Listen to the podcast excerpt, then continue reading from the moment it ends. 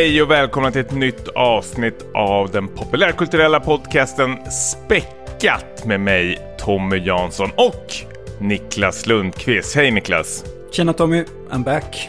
Åh, trevligt. Vi är, får be om ursäkt redan nu. Vi är lite sena med eh, avsnittet. Semestern Det kommer det är mitt fel. Jag, jag tar på mig den. Jag var uppe i... eh, jag, jag, jag hoppar in direkt nu här på, på mina... Gör det. Skit i att fråga hur jag mår. Ja, nej, men det kan vi komma till sen. Eh, vi, jag var uppe i fjällen en vecka. eh, där, om vi ska prata väder så var det typ eh, oktoberväder kanske. Medan ni här i Stockholm och stora delar av landet hade värmebölja. Du skickade ju bland annat en film till mig på din son när han höll på att dra av sig brallorna när han var ute på restaurang. Det måste ju varit på grund av värmen, att det var så varmt så att han blev liksom... Han kunde inte stå ut längre. Han kissade i eh, kimchi-soppan. Det, det är knappt att äta efteråt. Ja, men det såg härligt ut i övrigt. Men ja, det är alltså därför som det här avsnittet kommer en vecka sent. Men vad fan, vi behöver Mm. lite ledigt vi också. Men jag fattar, tältar du eller? Eller bodde ni i någon stuga? Nej, det är tältning som gäller. All Okej. the way. Var det, vad, vad, var det för typ av tältning? Var det liksom Hultsfredstältning eller var det eh, Reinum i fjällen-tältning? Det sistnämnda. Okej, Det är ju, det är ju lugnt och och skönt på fjället, men det är, vädret är ju... eh, Ja, busigt. det är busigt som fan. Men eh, det är väl en del av charmen också med det. Mm. man. Hatar man inte fjällen väldigt mycket efter ett tag? När man är där. Jag gör ju det. Jag har ju varit i Alltså- Riksgränsen också, eh, ännu högre upp. Eh, och jag bara kräktes eh, över alla berg och allting där. Det är ju inte för alla, det, det är det ju inte. Och jag brukar personligen liksom mot slutet av varje sån här resa att känna att nu, nu kanske det räcker. Eh, Mm. Men eh, sen eh, nästa sommar så är, så är man där uppe igen. Mm. Eh, så det har ju någonting, det har ju en dragningskraft för min Nej, del. men- Men jag för, förstår att man... Ja, men jag, jag är så otroligt provocerad för du skickar någon filmklipp till mig där det är massor med renar som går på vägen. Ja, just det. Mm. Ja, som har bevisat, titta här, så, där, så här har inte ni där nere i eh, fjollträsket. Jag fick otrolig respons på, den, eh, på det klippet. Ja, jag kan tänka mig, jag är så otroligt provocerad för det. Fo- Folk, folk från eh, Japan som liksom hörde av sig och sa att det här är makalöst. Från Japan. Men jag, ja, jag vet inte, jag, alltså, där rullar jag återigen, mina ögon börjar rulla så långt bak att jag ser min egen hjärna nästan. det, Helt oberörd. Ja, ja, ja he- helt oberörd. Alltså det är som min fru sa, vi, vi pratade, eller ett ständigt stående skämt här hemma är ju, ska vi, ska vi flytta till landet? Och sen börjar vi garva som bara den och skåla i dyra champagneflaskor.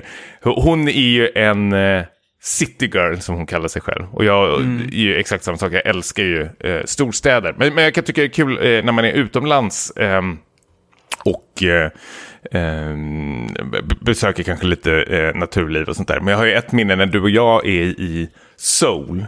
Eh, med min fru bland annat. Och vi tar bilen till, eh, vi åker till Saroksan. Det är väl typ eh, nordöstra delen av eh, Sydkorea. Och stannar vid ett berg och en, en stuga där vi ska campa. Ehm, eller på campa gör man inte stuga. Men vi ska, vi ska stanna två kvällar där eller någonting. Och, samtidigt som du och jag ska gå upp för det där berget. Med några andra vänner.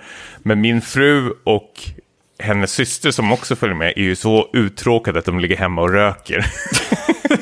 I jacuzzin, typ. I jacuzzi. de hatade det. De, det var ju inget snack om saker. De tyck, jag tror de tyckte det var så skönt. Det enda de liksom tyckte var bra med eh, naturen, att liksom, männen, försvann. pojkarna försvann så de kunde sitta och eh, röka crack och eh, dricka alkohol i, i, i, i sitt lugna. Ja. ja, men det är, det är inget för er med andra ord. Ni blir kvar i the city. Ja, det sitter ju. Eh, härligt, vad kul. Hur har du haft det då? Jo, nej, men jag har haft det bra. Jag eh, fick till och med berö- beröm. Eh, det får jag sällan. Men eh, min eh, lillebror som jag eh, hälsade på eh, häromdagen. Eh, så gjorde jag lite Aperol Spritz till honom. Ständigt stående tema i den här. Ja. Eh, han sa, det här var det godaste jag har druckit i hela mitt liv. Det var den perfekta Aperol Spritzen. Jag har blivit en eh, mästare nu. Jag har blivit så duktig att jag slipper, att jag behöver, ge mig, liksom, jag behöver inte måtta längre. Åh, Nu är det med ögonen. Och viss, visslar högt. Samtidigt som jag börjar liksom så här... Eh, tweaka den lite. Den, är, den blir lite stingigare. Jag har bytt ut apelsinen mot... Sitter du ner? Ja. Blodapelsin. Så blir, Ja, den, blir- den, den blir lite mer eh, hårdare faktiskt. Ja. När gör du den första, börjar du vissla typ klockan tio på morgonen när du går ut i köket och börjar... Nej, nej, nej, nej. jag visslar när jag lämnar min son på förskolan och på väg hem. Då vet du att det är dags. Då vet jag att det går, går ner till Bromma Blocks. Ja, Nej, ja nej men den, den, den, nej det, jag vet inte. Nej. Eh, ja men den är god, det är sommarens drink. Eh, Mm. Helt klart. Ja.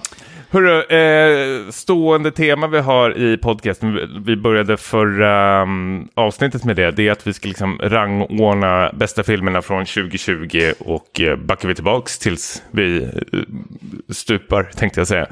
Men eh, förra, förra avsnittet var det år- 2020 och vi ska väl ehm, presentera 2019 nu. Ska du eller jag börja?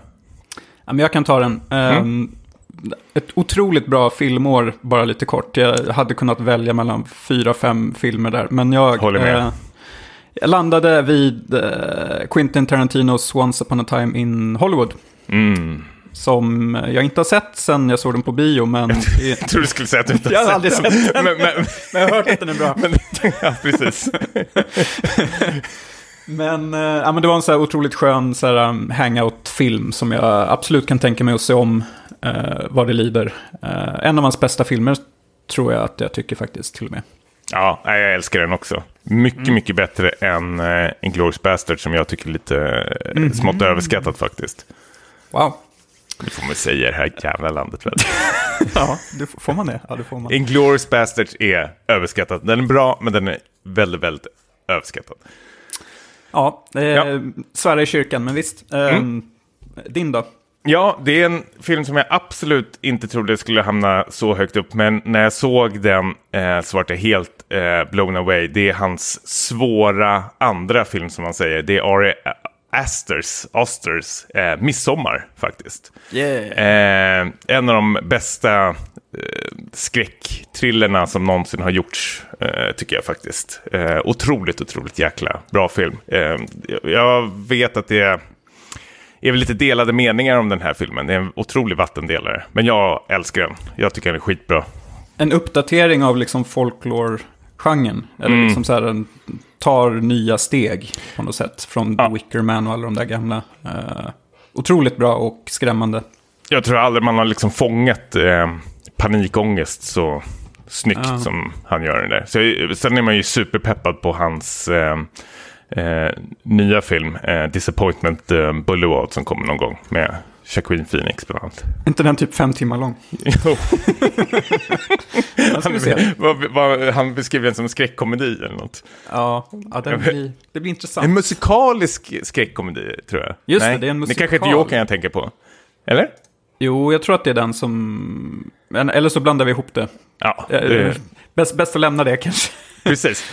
Eh, men något vi inte lämna i och något som vi tycker är väldigt, väldigt, väldigt kul som både du och jag kastar oss över, men vi har inte liksom pratat så mycket med varandra över det. Det är ju när folk börjar lista, slänger ut lite listor, då har ju den här populära eh, tidningen, hemsidan IndieWire släppt eh, 100 bästa filmerna från eh, 90-talet. Och när du såg den här, eh, vad kan man säga, ingressen tänkte jag säga, rubriken, eh, vad, vad, vad tänkte du då? Hur många Chang Yimou-filmer? Ja, men jag tänker det kommer vara mycket svåra grejer och mycket så här, men så här får man säga så här hipsterval. Lite. Mm. Det, Varför trodde du det? Ja, men deras mest, deras största profil är väl han David Ehrlich som, som brukar dyka upp i mitt letterboxflöde och alltid sätta lite så här konstiga betyg och ja, men han vet bäst helt enkelt. eh, Tycker han själv. Eh, Han, han, och jag tänker att till- han har varit med och, och tagit fram den här listan så då måste, kommer det vara lite konstigheter. Eh, det var min tanke.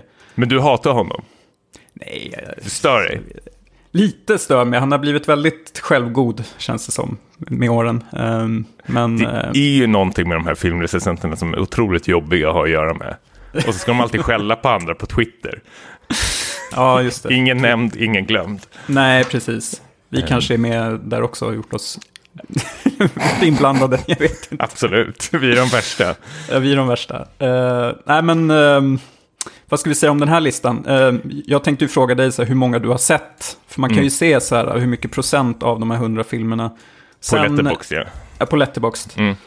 Eh, sen insåg jag att jag har ju inte loggat eh, alla de här filmerna som jag har sett. Så det, det går inte att, att ta fram det. Men jag räknade lite snabbt och tror jag kom fram till att jag hade sett typ 35-40 filmer.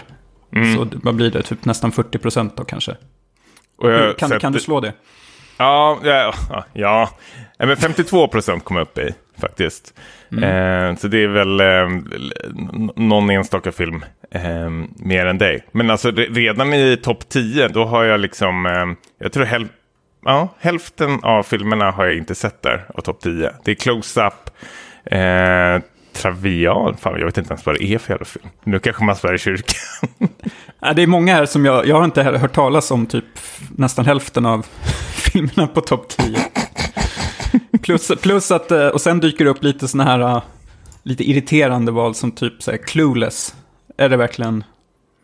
Du kanske inte håller med där, att det är en high school-komedi som...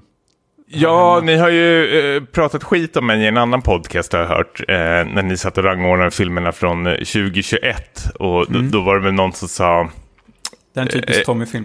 typiskt Tommy-film till filmen The Fallout.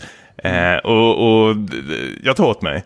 För jag har en otroligt ehm, svag, liksom, jag, jag är väldigt svag för sådana här ehm, eh, high school-filmer faktiskt.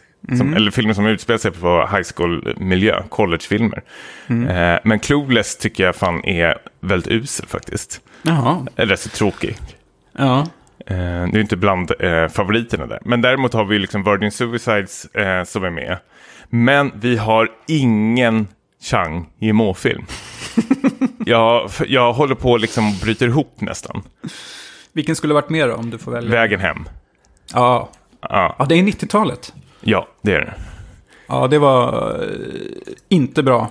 Nej. Missa den. Eh, Happiness tror jag inte heller med faktiskt. Um, Kiki Gyres Sommar är inte med. Eh, Man on the Moon är inte heller med. Um, Ed Wood. Ja men du hör ju. Det, det, ehm, det finns brister här. det finns otroligt, Funny Games är inte heller med också, vilket är helt sjukt egentligen. Um, däremot har man tagit med, men så Goodfellas ligger så här på sjätte plats. Jag tycker den är så här, det, det är väldigt bra film, men den är så jävla överskattad. Samma sak med så här, Tunna röda linjen, Blå, alltså Kieslowskis eh, film. Alltså det, det är vissa filmer som jag vet, det är nästan så här provocerande högt. Men vi måste väl ändå prata om första platsen, Eyes Wide Shut. Stanley Kubricks eh, sista film. Ja, vad tycker du om det? jag, jag, jag har inte sett den sedan den kom Har du inte? Nej, inte jag heller faktiskt. Eh, och jag är rätt sugen på att se om den. Jag har för mig att den växer väldigt mycket. Jag vet att jag har tänkt på den en hel del. Framförallt liksom när man är i, i så här konstiga sammanhang där man känner att man inte passar in. Jag tänker på den här sexorgie-partyt i filmen då. Eh, att det är så här, den, den har ju något skräckfyllt över sig. Alltså att det, det är ju inte The Shining, men ändå inte så långt ifrån här för mig. Att det, den är väldigt obehaglig. Mm. Ehm, så det kanske är någon jag ska se om innan vi kommer till eh, 99. Kom den? Ja. Ja, men precis. Men jag, jag, först var jag väldigt irriterad när jag såg det, att den hamnade där. Men sen började jag liksom tänka mig, och precis som du säger så är det en film som liksom, jag också bara har sett en enda gång och, eh, när den kom ut. Men eh, sen har jag liksom, och, ja, tänkt på den sen dess. Det känns liksom som jag kommer ihåg den eh, nästan varenda bildruta, vilket är ett väldigt eh, bra betyg faktiskt. Då har, då har den gjort någonting med en. Definitivt. Det var väl typ, ehm, jag tror jag har sett en dokumentär typ om här, Stanley Kubrick, att han var helt förjävlig att jobba med. Ehm, och att det, den här Det gillar du förstås, ja, eller det, hur? är- Ja, jo, Att till höra. en viss gräns kanske, men Men du gillar ju historierna. Hur många människoliv än som liksom har så här... som han har förstört. Som han förstört. Så tänker du så här, så länge det är en bra story. Så, precis, konsten går före allt på något Precis, sätt. ja. Och jag tror Ice Wide Shut, Shut var väl inget undantag. Eh, det tog väl flera år att slutföra och uh, ja, sen blev det ju inget mer. Dog han inte typ innan filmen kom ut eller har jag drömt det? Nej, det stämmer bra. Plus att han höll ju på och skulle påbörja filmatiseringen av AI. Den här Steve Spielberg-filmen med Haley Joel Osment som Spielberg eh, tog över. Eh, och eh, sig själv.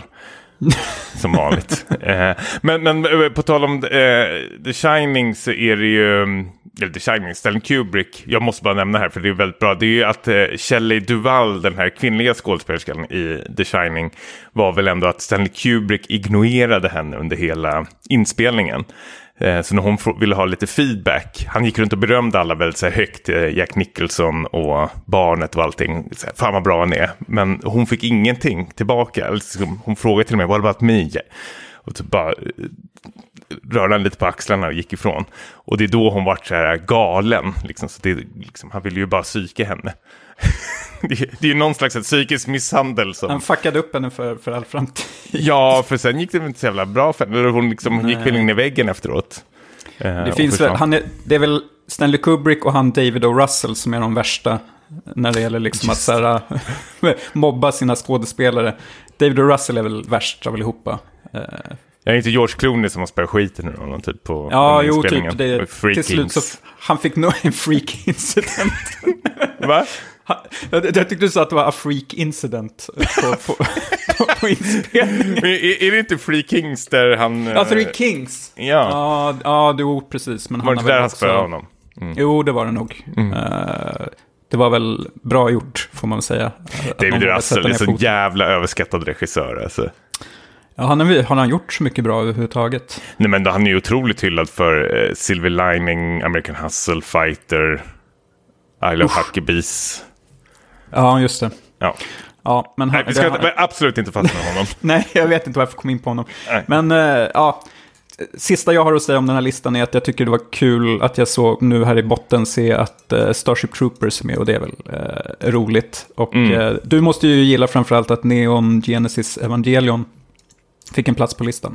Ja, men jättekonstigt, det är ju en tv-serie. Eller är de här långfilmerna efteråt? Ja, Det verkar vara den här sista, The Mm. End of Evangelion-filmen. Mm. Men du gillar väl också Evangelion? Ja, ja, absolut. Men eh, du är väl stor, den stora kännaren av oss Ja. två. Tänkte Jag tänker mig med att här, det var kul att Lost Highway fick liksom skoskav sig in här. Och din favorit Strange Days. Catherine Bigelows eh, Ja, just det. sci-fi-film. Som jag trodde i flera år när jag var liten att det var James Cameron som hade gjort den av någon konstig anledning. Jag vet inte, var, var, var, var han involverad i den på något sätt? Förutom att han var gift med henne. Jag tror att han var producent. Ja, Eh, Så kan det faktiskt. vara. Så, ja. Ja, men eh, rolig lista. Eh, Ja. Vi, eh, vi kommer ju återkomma till de här års eh, bästa filmerna, som sagt, kommande avsnitt. mm. gud vad vi fastnar här. Ja, nu måste vi gå vidare. Vi har asmycket att gå igenom Mm. i det här avsnittet. Hörru, eh, snabb fråga. Spelsommaren. Hur har den varit egentligen? Om du skulle betygsätta den. Skit. Samma här. Alltså det, det, jag tror det här är min sämsta spelsommaren sedan jag föddes. Du, har, Känner du igen känslan alltså när man nästan går in i väggen? Alltså när man känner att vad man än spelar, så är det alltså suget finns inte. Och den har jag fastnat, eller den fick jag nu i sommar. Jag liksom preppade upp mig för, ehm, eh, jag ska prata lite om Assassin's Creed Valhalla tänkte jag. Snabbt, väldigt snabbt. Ehm, och jag- älskade det gamla Odyssey-spelet och tänkte det här kommer bli skitbra. Så jag liksom har väntat med att tills alla liksom här expansionerna och uppdateringarna ska bli klara. Och så tänkte det här blir jättehärligt liksom sommarprojekt. Men jag orkade bara med tio timmar av det här jävla skitspelet tills jag liksom... Eh, jag, jag avinstallerade och eh, sålde det. Och då köpte jag alla de här Season Pass och hela Tutti Balutti och tänkte så här, det här är någon så här riktigt jävla epos jag ska ta mig igenom nu på över 80 timmar. Alltså det som fick mig att... Um, jag tänker absolut inte göra någon så här större introduktion vad fan är, det här är för spel, för det, jag tror de flesta har koll på det. Uh, men det som fick mig liksom... um, att, vad säger man, brista liksom. Uh, var att eh, jag pratade med en kompis till oss. Jag hade väl spelat 10 timmar. Och frågade honom, och han hade väl spelat runt 80 timmar. Så frågade jag så här, blir det bättre? Då sa han, nej, det är det här som är piken. Det är så här spelet igenom. Och då orkade jag inte längre. Eh, jag tycker det är jättekonstigt, jag har fått jättemycket eh, bra eh, kritik för sitt så här, nya Sidequest-system ehm, eh, som det har. Att det är, sån här, det är mer en open world och så liksom så här snubblar man över små liksom, event kan man väl säga att det är. Och vissa är roliga, mer, mer roliga än andra. Men allting är bara skit där egentligen. Det, det är svintråkiga liksom så små event och jag vet inte riktigt vad jag gör. Jag går mest bara runt och slår människor i huvudet. Och där vart det någon liksom så här... Eh, det känns som jag bara gick in i väggen helt plötsligt efter det. Jag hade inget sug alls att plocka upp något spel sen. Alltså jag... Eh, jag brukar alltid ta upp det här exemplet med Immortals Phoenix Rising som ja. ju också är Ubisoft-spel. Att jag... Um, Eh, tyckte det var jättekul i början, men sen så bara in, infann sig en, en tomhet. Och, eh, men både du och jag har ju det här att vi, vi vill ju slutföra det vi har påbörjat. Så det spelet spelade jag klart faktiskt, även fast jag mådde typ fysiskt dåligt de sista fem timmarna. Och kände bara typ att eh, efter det här ska jag aldrig mer spela ett uh, open world-spel. Uh, man börjar dra ner svårighetsgraden. Ja, och... man, man, ska bara igenom det för ja. att man kan, ska stryka det från listan på något mm. sätt. Men, men det låter i alla fall sunt att du uh, drog i handbromsen efter tio timmar och inte la liksom hundra timmar på det här. Som är väl det, typ den tiden det tar om man ska klara det, som jag mm. förstått det. Det är väl någon sorts rekord i uh, utfyllnad. ja, men precis. Jag, jag såg ju väldigt mycket fram emot ändå att lägga de här hundra timmarna och ha ett spel som jag liksom kan lätt eh, plocka upp. Men det var ju så otroligt hjärndött hela spelet. Det var, liksom, det var ju till och med att det var liksom fult på sitt sätt och väldigt tråkigt och plottrigt. Alltså så här Ubisoft-trist. Alltså jag känner att så här... Eh, det här blir absolut mitt sista Assassin's Creed-spel någonsin. Jag är så mm. jävla trött på den här eh, serien. Jag, jag hade skitkul med Odyssey och jag tänker låta det vara där. Men fan, det här är inte min typ av spel alls känner jag. Eh, open world och att sitta och så här bocka av eh, saker mm. överhuvudtaget. Det är, jag vet inte. I alla fall inte om de gör på det här sättet. Sen finns det ju andra typer av eh, open world-spel som, ja men kanske Breath of, nya Breath of the Wild är ju säkert eh, jättekul, hoppas jag. Mm. Um, Ja, nej. Ja, det... Så det, det, har förstört din spelsommar och gjorde att du inte ville testa någonting annat? Ja, men precis. Och då, nej, men det, grejen är att jag har legat och sura med min Steam Deck och spelat Vampire Survivors då i sådana fall istället. Men det är också mm. sånt, det är skulle kunna likna till lite, lite mobilspel. Men jag, jag vill ju ha ett sånt här, liksom ett fett, tungt liksom AAA-spel.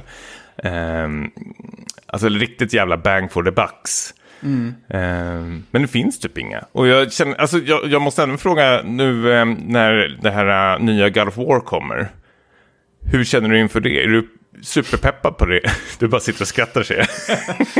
alltså, jag älskar det första men det är liksom inget så här, spel som jag känner jag, jag går och brinner efter att, att liksom få lägga vantarna på. Eller hur? Um, av någon anledning. För, för jag, jag, det är säkert jättebra, men det är samtidigt något vi har sett innan. Alltså jag, jag tror att förändringen de måste göra på det här spelet måste vara så otroligt stor. Eh, för jag är inte så jättesugen på att spela om samma spel fast det är liksom en ny setting. Liksom. Alltså steget de gjorde från ja, men God of War till de gamla God of War-spelen. Mm. Var ju så, det var ju sånt otroligt stort eh, kliv, både narrativet och liksom, eh, spelmekaniskt kändes som. Men, men jag kan inte se det klivet i, eh, i det här spelet alls. Och därför blir jag liksom väldigt slak inför det här spelet. Att jag känner att, eh, jag vet inte. Ja, överraskningsmomentet kommer ju vara borta.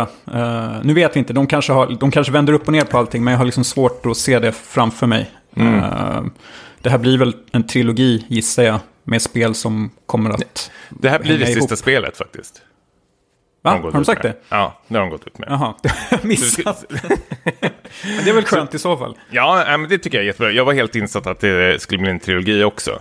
Mm. Eh, men eh, jag tror de fattade att det kanske inte finns så mycket att berätta här. Så det tycker jag är jättebra att de mm. tänkte, tänker stänga den boken.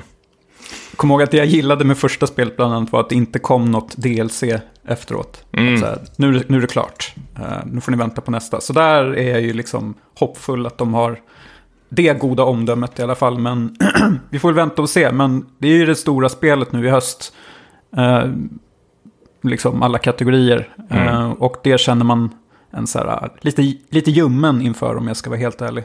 Ja, och jag, jag har ju spelat klart äh, Last Hope nu. Vi pratade om det lite förra avsnitten och jag är så här, supernöjd över det. Vi hade hur kul eh, som helst med det. Det var absolut inte lika läskigt som eh, första spelet, men det, det behöver inte betyda att det var sämre. Det hade en eh, bättre handling däremot skulle jag säga. Och en väldigt, väldigt eh, unik, äh, unik är väl att ta i, men en rolig twist i slutet också.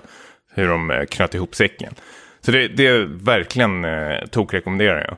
Men det var ju samma sak. Vi hoppar inte på nästa spel, utan vi har tagit en liten paus från det också. För det vart lite för mycket ändå, eh, känner vi. Båda två.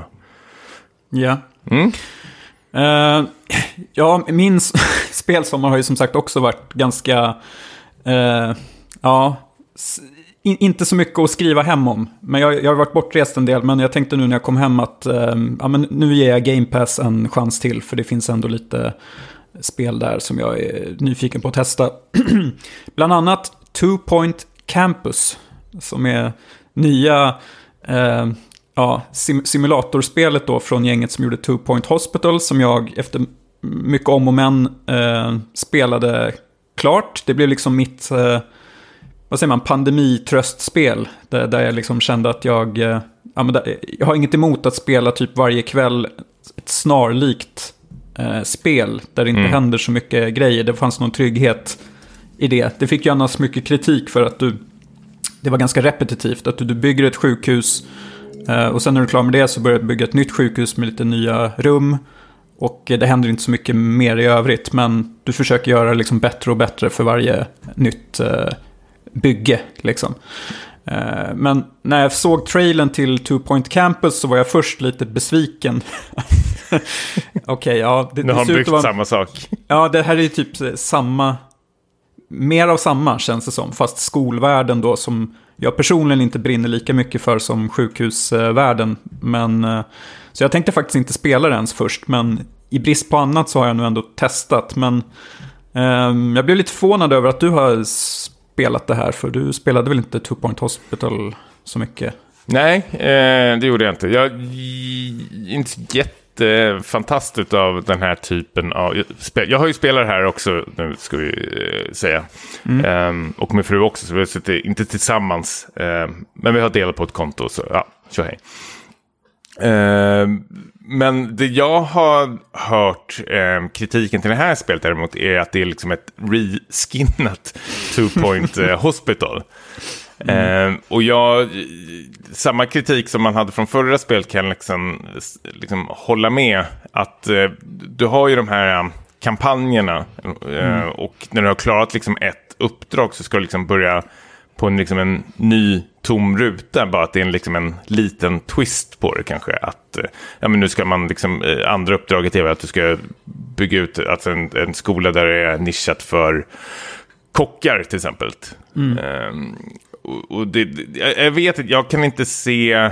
Um, jag tröttnade ganska snabbt på det här spelet. För liksom, det fanns inget... Liksom, den, alltså utmaningen i spelet uh, finns knappt där tycker jag. För att liksom, spelet säger åt dig vad du ska bygga för någonting. För att liksom, alla ska vara glada. Du, och, visst, det kan ju finnas något så här skönt med det också. Men jag tänker tillbaka till de här gamla SimCity-spelen.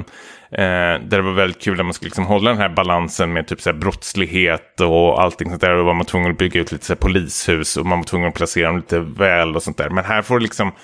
Här blir det nästan oförskämt skriven på näsan nästan hur det ska göra. Och det, spel ska ha ett så här sandbox mode, men det är ju liksom inte upplåst i början. Det får jag inte ens spela av någon konstig anledning. Ja ja, men det var ju precis så också i Two Point Hospital. Att eh, du fick ju små uppdrag. Eh, typ att bygg det här rummet för att komma vidare. Eh, och, och då gör man det. och, så, och så är det inte så mycket mer med det. Ja, men det är ett Eh. självspelande piano nästan. Ja, det var ju det i och för sig jag tyckte var ganska skönt när jag spelade Two Point Hospital. För att jag behövde inte tänka så mycket själv utan det bara, det bara rullade på. Men ehm, Frågan är om jag kommer att orka köra samma grej igen. Och lägga liksom 50-60 timmar på det. Jag kan inte riktigt se det. Men håller du med att det för- känns som ett reskinnat spel? De definitivt. Det, Ja. det, det skulle kunna vara ett DLC känns det som lite. Det är exakt samma liksom, musik, stuk och eh, ja, det är ju utbytt egentligen. Istället för liksom rum som botar patienter så är det eh, rum som utbildar studenter i princip. Sen är det ju lite nytt så här med att du ska bygga bibliotek och eh, dorms och duschar och sånt till eleverna. Men eh, det, det, kom, det kommer ju vara samma misstänker jag att du ska hålla så många som möjligt nöjda och eh, du kan utbilda dina, eh, din personal då så att de blir skickligare och eh, så kan du utbilda fler studenter och så fortsätter det sådär. Mm. Eh, Så jag kommer nog, ja, det är inte spelet som kommer rädda min sommar. Kanske förstöra den. Kanske ännu mer. Jag kommer nog testa, köra lite, några timmar till kanske och sen, jag, jag tror att jag kommer att nöja mig där sen faktiskt. Uh, Det är, det är samma grej en gång till i min känsla. Ja, jag gillar ändå idén tycker jag. Att det, här med uppbyggnad av campus med en twist på liksom. Uh, men jag tycker att det är för lite knasigheter som händer på skärmen. Eh, än vad det liksom vill vara egentligen. Alltså, för det första har jag ju stängt av den här musiken och den här... Eh, eh, Radioprataren. Eh, radioprataren i bakgrunden. Jag är superirriterad. Eh, blir jag väldigt snabbt på det. Eh, och det kan man förstå. Eh, men, men jag vet inte. Alltså, jag, jag skulle ju kunna typ sitta och spela. Alltså, jag har ju suttit och lyssnat på musik eller podcast. Och då är det ju så skönt det här spelet. Men samtidigt känner jag att jag måste ha någon slags morot eller utmaning. Och det känner jag att jag inte riktigt får i det här spelet faktiskt. Ja, det, skulle vara intressant att höra, nu har ju du spelat tidigare spelet, men liksom vad folk, alltså verkligen de här hardcore-fansen från de eh, tidigare spelen tycker om det här. Om de verkligen tycker det är kul eller om de känner liksom en upprepning, som sagt. För jag tycker de har varit lite för lata, det känns liksom att de har bara liksom, eh, fått ut det här spelet bara för att, liksom. Utan har kommit på liksom en ny knorr på det hela. Ja, mycket av förra spelet hade ju liksom gratis skjuts för att det var en, en andlig uppföljare till Theme Hospital. Som man tyckte var kul på den tiden och så var det roligt att se hur de hade uppdaterat allt. Men det här, här bygger ju inte det här på någon förlaga utan det känns som vi är inne på att det, de har reskinnat Two Point Hospital och hoppas att de ska komma undan med det. Eh, men eh, i, i, det går inte så lätt. Gör oss besvikna än, än en gång. Eh, något som däremot inte har förstört min eh, sommar är ju tv-tittandet. Jag känns som jag, när jag börjar liksom eh, backtracka vad jag sett under sommaren så får jag nästan en känsla att jag bara liksom legat eh, i soffan hela sommaren. Och min, min son har, har jag stoppat in någon Duracell-batterier i så får han liksom sköta sig själv. Eh, nej men det har blivit väldigt mycket tv-serietittande eh, på kvällarna istället för eh, spelandet då, då som jag och Eh, min fru har gjort eh, tillsammans. Eh, ska jag nämna några snabba eh, som jag har tittat på? Eh, jag vet att vi pratade om den innan, ehm, vi, pratade, det var en avsnitt sen vi pratade inför sommaren vad vi skulle titta på. Jag har börjat titta på tv-serien You, som är baserad på en eh, bokserie. Eh, där som det handlar om en, eh, en kille, det är Penn eh, Badgley tror jag han heter. Han är från eh, Gilmore Girls, är han väl eh, känd för. Eh, och så är det väl eh, en annan tjej, jag har, nu har jag ingen koll på henne. Men det är, korta drag så handlar väl att han är en, liksom en stalker. Han jobbar i en så här, bokaffär till så hon kommer dit en dag och ska låna en bok. Och då blir han helt så här, besatt av henne eh, redan första dagen och börjar liksom staka henne för att komma liksom, nära henne in på livet och liksom, förhoppningsvis liksom, fånga hennes liksom, uppmärksamhet och bli eh, ett par. Eh, och han använder väl lite så här konstiga medel ska man säga för att liksom så här, få hennes uppmärksamhet. Och det kan ju vara alltifrån att han liksom eh, ja, men gör inbrott hemma hos henne, börjar rota runt, han eh, hackar sig in på hennes dator, eh, tar hennes mobiltelefon eh, och gör en kopia av den och, och allting så han kan följa i realtid.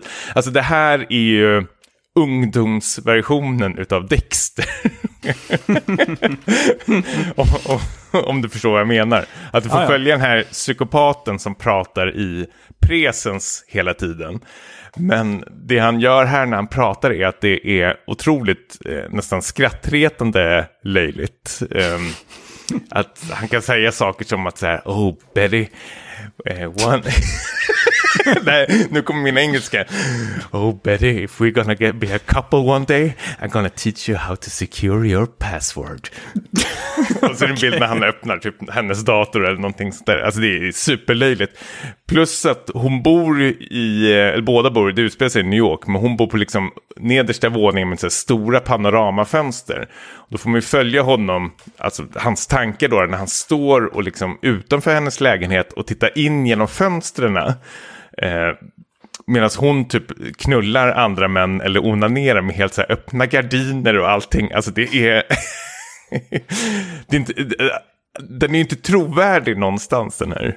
Men eh, hur liksom explicita nakenscener är det? Är det full Nej. frontal eller är det väldigt så här Nej, det- tillrättalagda? Ja, ja tillrättalagd. Alltså det är väldigt så här young adult, skulle vi säga. Alltså det här är ju en serie, Eh, eh, när jag kollar runt lite så är den väldigt mycket anpassad för fansen. Eh, från så här Gilmore Girls till eh, Pretty Little Liars. Och du har ju även skådespelare från de två eh, serierna där.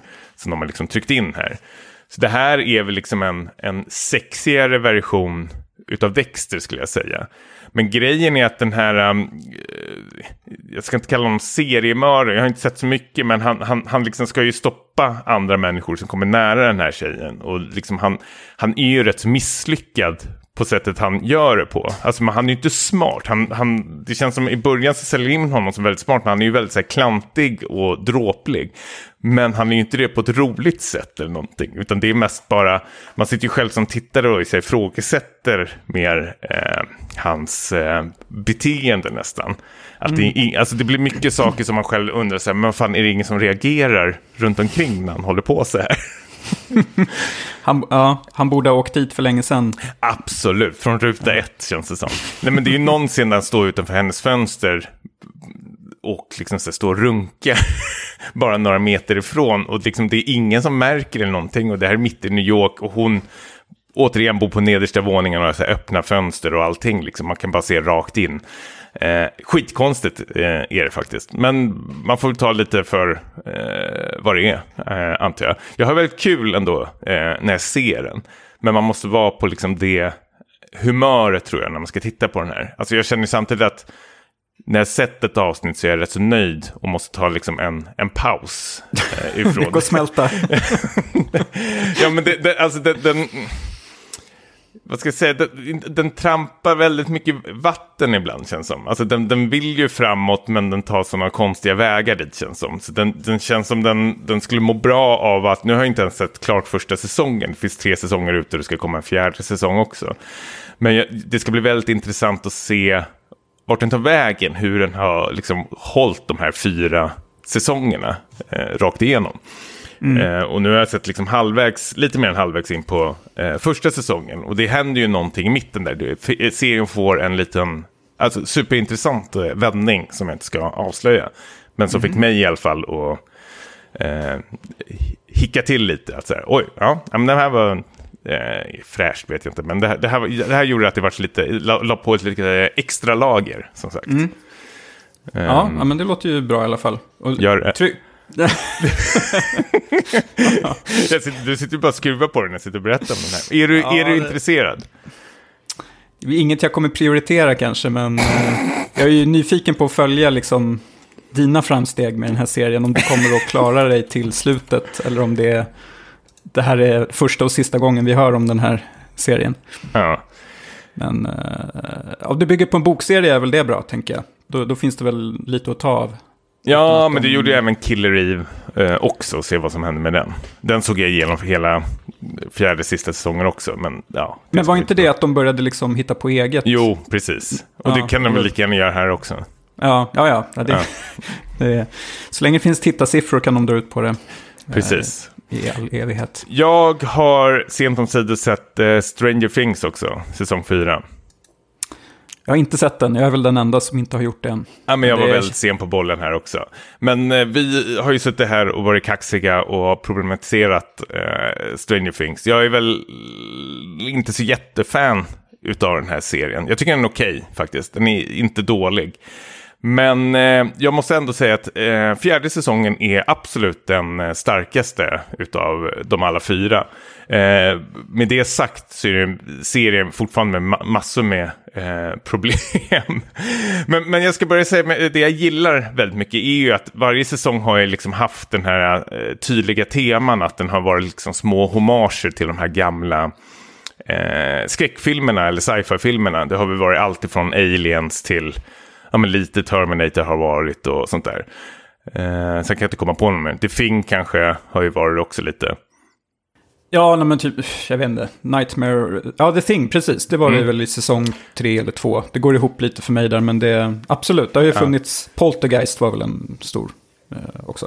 Precis. Ja. Och här hämtar de väldigt mycket ifrån, eh, och du var nära att säga det, men Nightmare on Elm Street faktiskt. Vilket jag tyckte var otroligt eh, uppfriskande och den har en sån jäkla bra eh, pilotavsnitt eh, på den här säsongen. Alltså eh, sista scenen så sparar de inte alls på liksom den här body horror-krutet eh, liksom.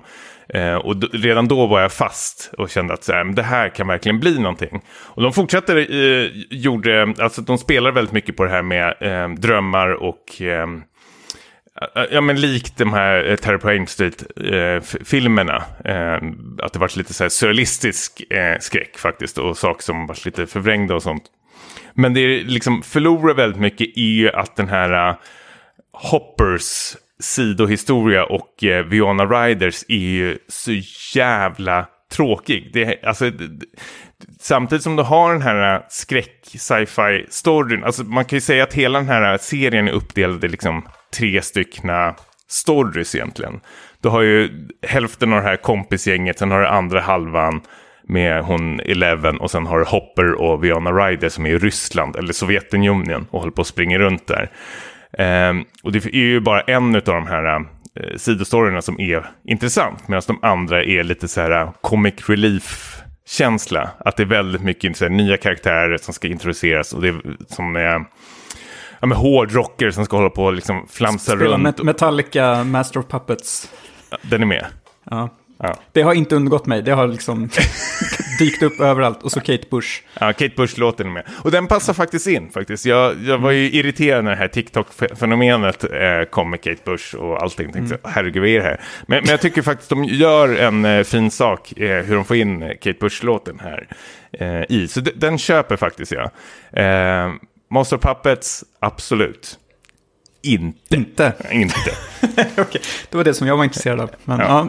Nej, men, Men du, för- kommer för- förstå, för- du, du kommer förstå vad jag menar med den här eh, otroliga jobbiga hårdrockaren eh, som Ja. springer runt och så här, ja, men lite så här Mr. Magoo och håller på att snubbla runt på saker. Det är så jävla jobbigt alltså. Eh, och jag tycker det är så synd, för avsnitten är, eh, alltså, de är ju svinlånga vissa avsnitt. Jag tror sista avsnittet är så här två och en halv timme till och med. Känns Men de långa då? Vissa känns pisslånga. Alltså avsnittet som handlar om Eleven och hennes legacy. Alltså hon är på ett enda ställe i hela serien typ. Där man liksom ska gräva i hennes förflutna. Och det är så jävla ointressant liksom. Eh, de, även fast de liksom försöker liksom knyta ihop säcken i slutet. Vilket de gör också. Men det känns här är det väldigt mycket dött kött alltså. Som de skulle kunna eh, korta ner. Du skulle kunna göra hälften av det här. Det här känns ju bara som liksom Netflix försöker bara vinna massor med tittartid nu. Ja, men lite så. Ehm, det är ju det som jag har varit orolig för.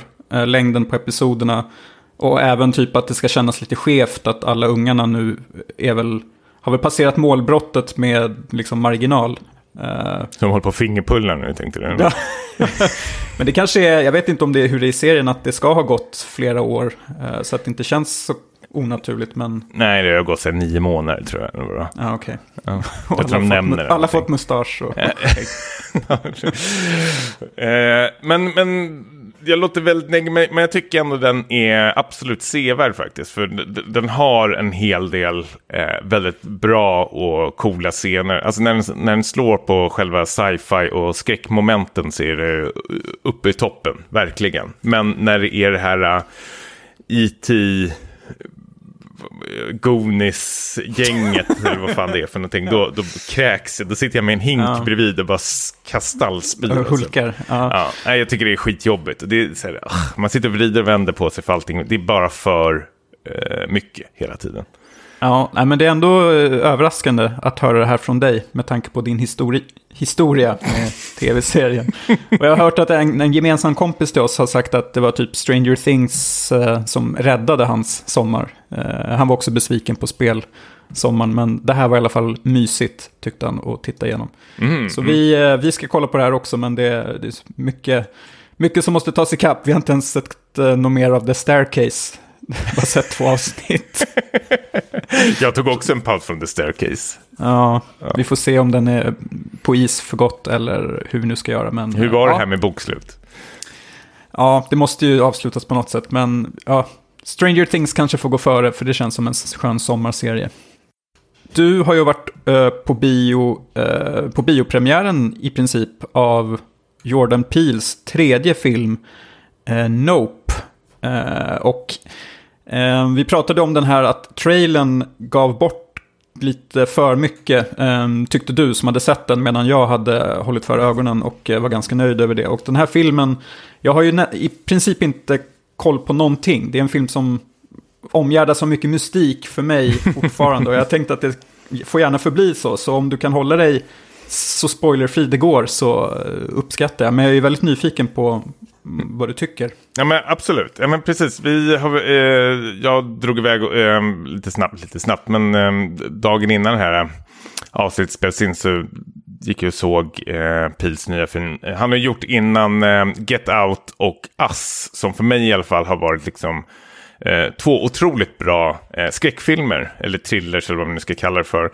Eh, Get Out är väl lite mer psykologisk thriller, Us är väl lite mer eh, skräckthriller skulle jag säga. Äh, fan vet ja. jag egentligen.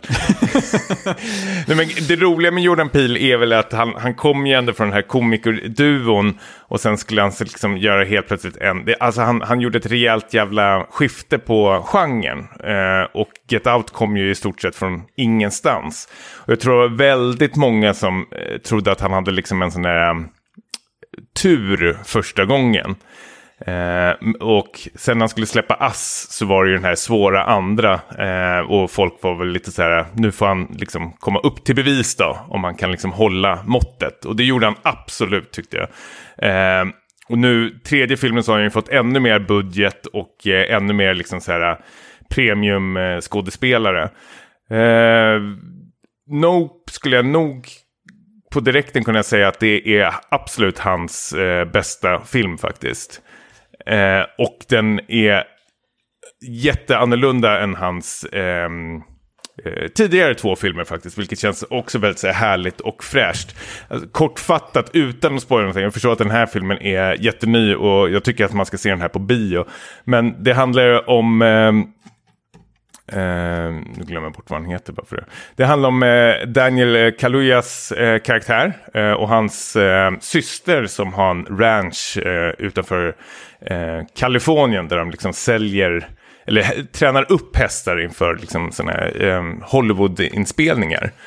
Eh, och en dag så händer det någonting väldigt så här, mystiskt i, vid den här ranchen som de liksom vittnar och vill liksom med hjälp av eh, andra vänner liksom så här, fånga det här på film. För att liksom kunna sälja det vidare och liksom tjäna pengar på det. Så de tar ju in en ny skådespelare som inte jag har hört talas om. Eh, Brandon Perea. Eh, som är helt jävla otrolig. Som är någon sån här Best Buy-snubbe. Eh, som säljer lite teknik till dem.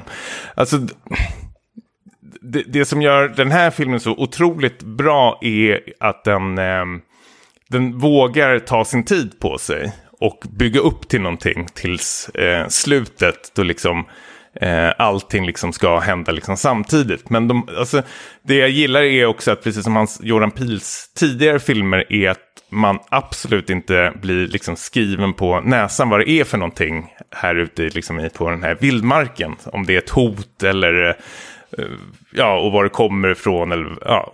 Men om man säger så här, uh, hans uh, första filmer, i alla fall Get Out, var ju riktiga så här, crowd pleasers. Mm. Um, framförallt första filmen som vi såg på bio, det var väldigt så här, roligt i salongen, uh, både liksom skratt och, och skräck.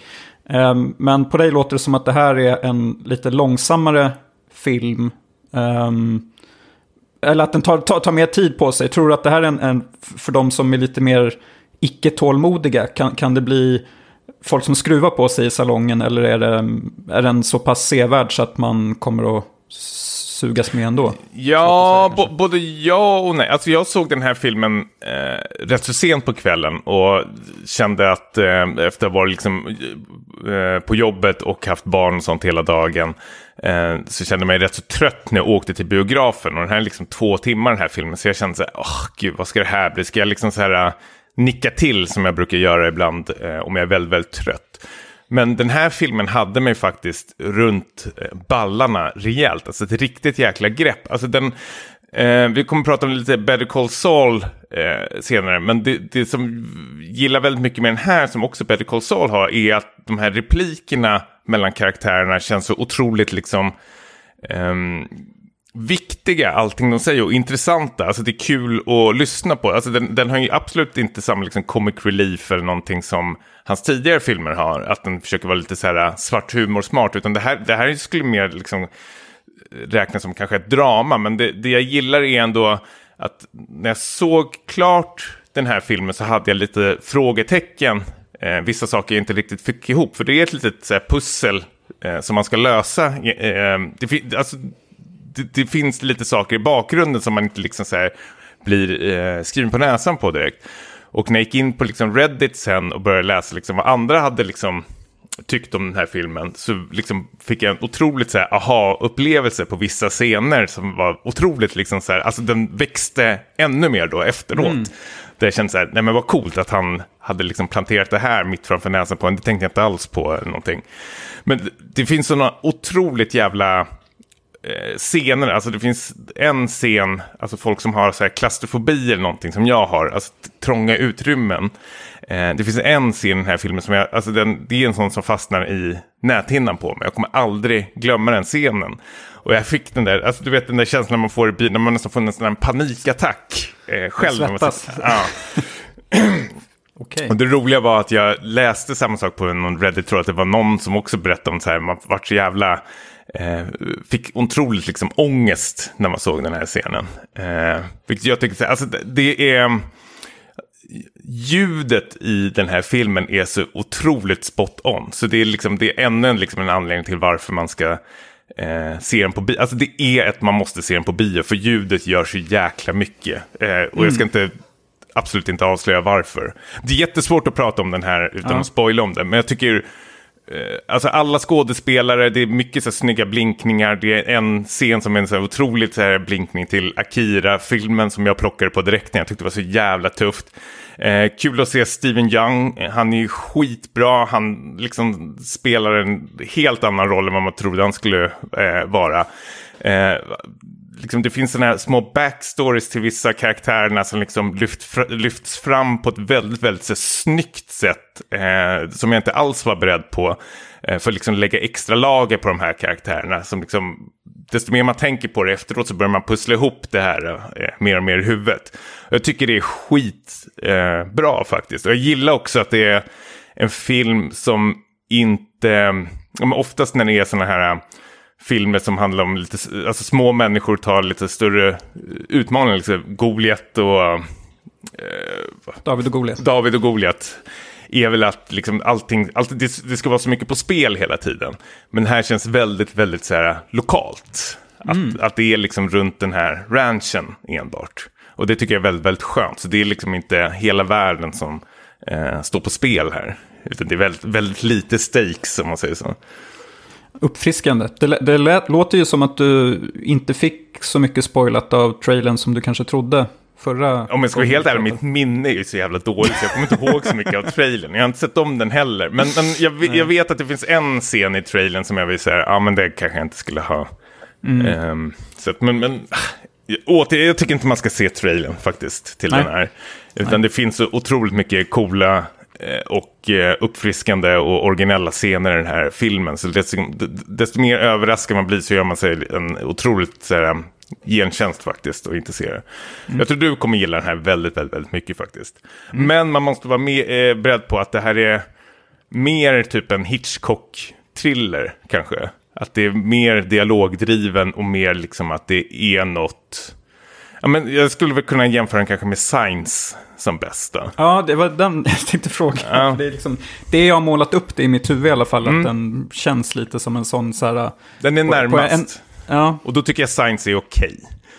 Mm -hmm, mm. Den här är tusen gånger bättre. Men du vet, så här, hur, mm. alltså det är så jävla kul med Jordan Peele är ju att han precis som så här, uh, Hitchcock hoppar hoppar lite mellan de här genrerna. Alltså han, han håller sig i samma liksom, territorium, men han liksom vågar ta liksom, nya grepp. Liksom. Alltså, mm. Det är det som är så härligt med både Get Out och Us och Nope, är att alla tre är så otroligt olika och han har liksom så här, bemästrat alla tre filmer. Så han är helt klart en av de eh, viktigaste regissörerna vi har eh, just nu, tycker jag.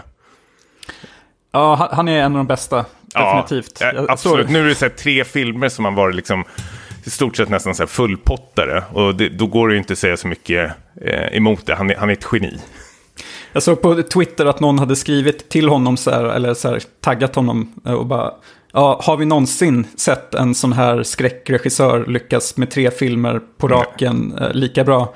Och Jordan Peele eh, svarade då att eh, ja, John Carpenter är bättre, eller någonting sånt. Ja. Tveksamt. Måste Tveksamt? Säga. Ja, ja, ja, ja, men John Carpenter är bra, men han är väl inte lika bra som... Eh, att han, John Carpenter har väl gjort mycket skit, känner jag också. han har haft sina svackor, kan man väl lugnt Ghost of Mars. Underskattad. ja, Nej, men, men vi, hörru, jag, jag vill, den här vill jag ändå återgå till i framtiden. Har du planer att se den här? Jo, men det kanske blir nästa, nästa vecka på semester, min sista semestervecka att jag smiter iväg. Mm. Jag, jag, är peppad, definitivt. Vi kanske återkommer i nästa avsnitt. En spo spoiler-diskussion om, om det finns intresse. Ja, men det vill jag verkligen. Det här är skitroligt att prata om faktiskt. Mm. För det finns otroligt mycket att prata om i den här filmen. Men det, det är fan mer än att um, rekommendera det här.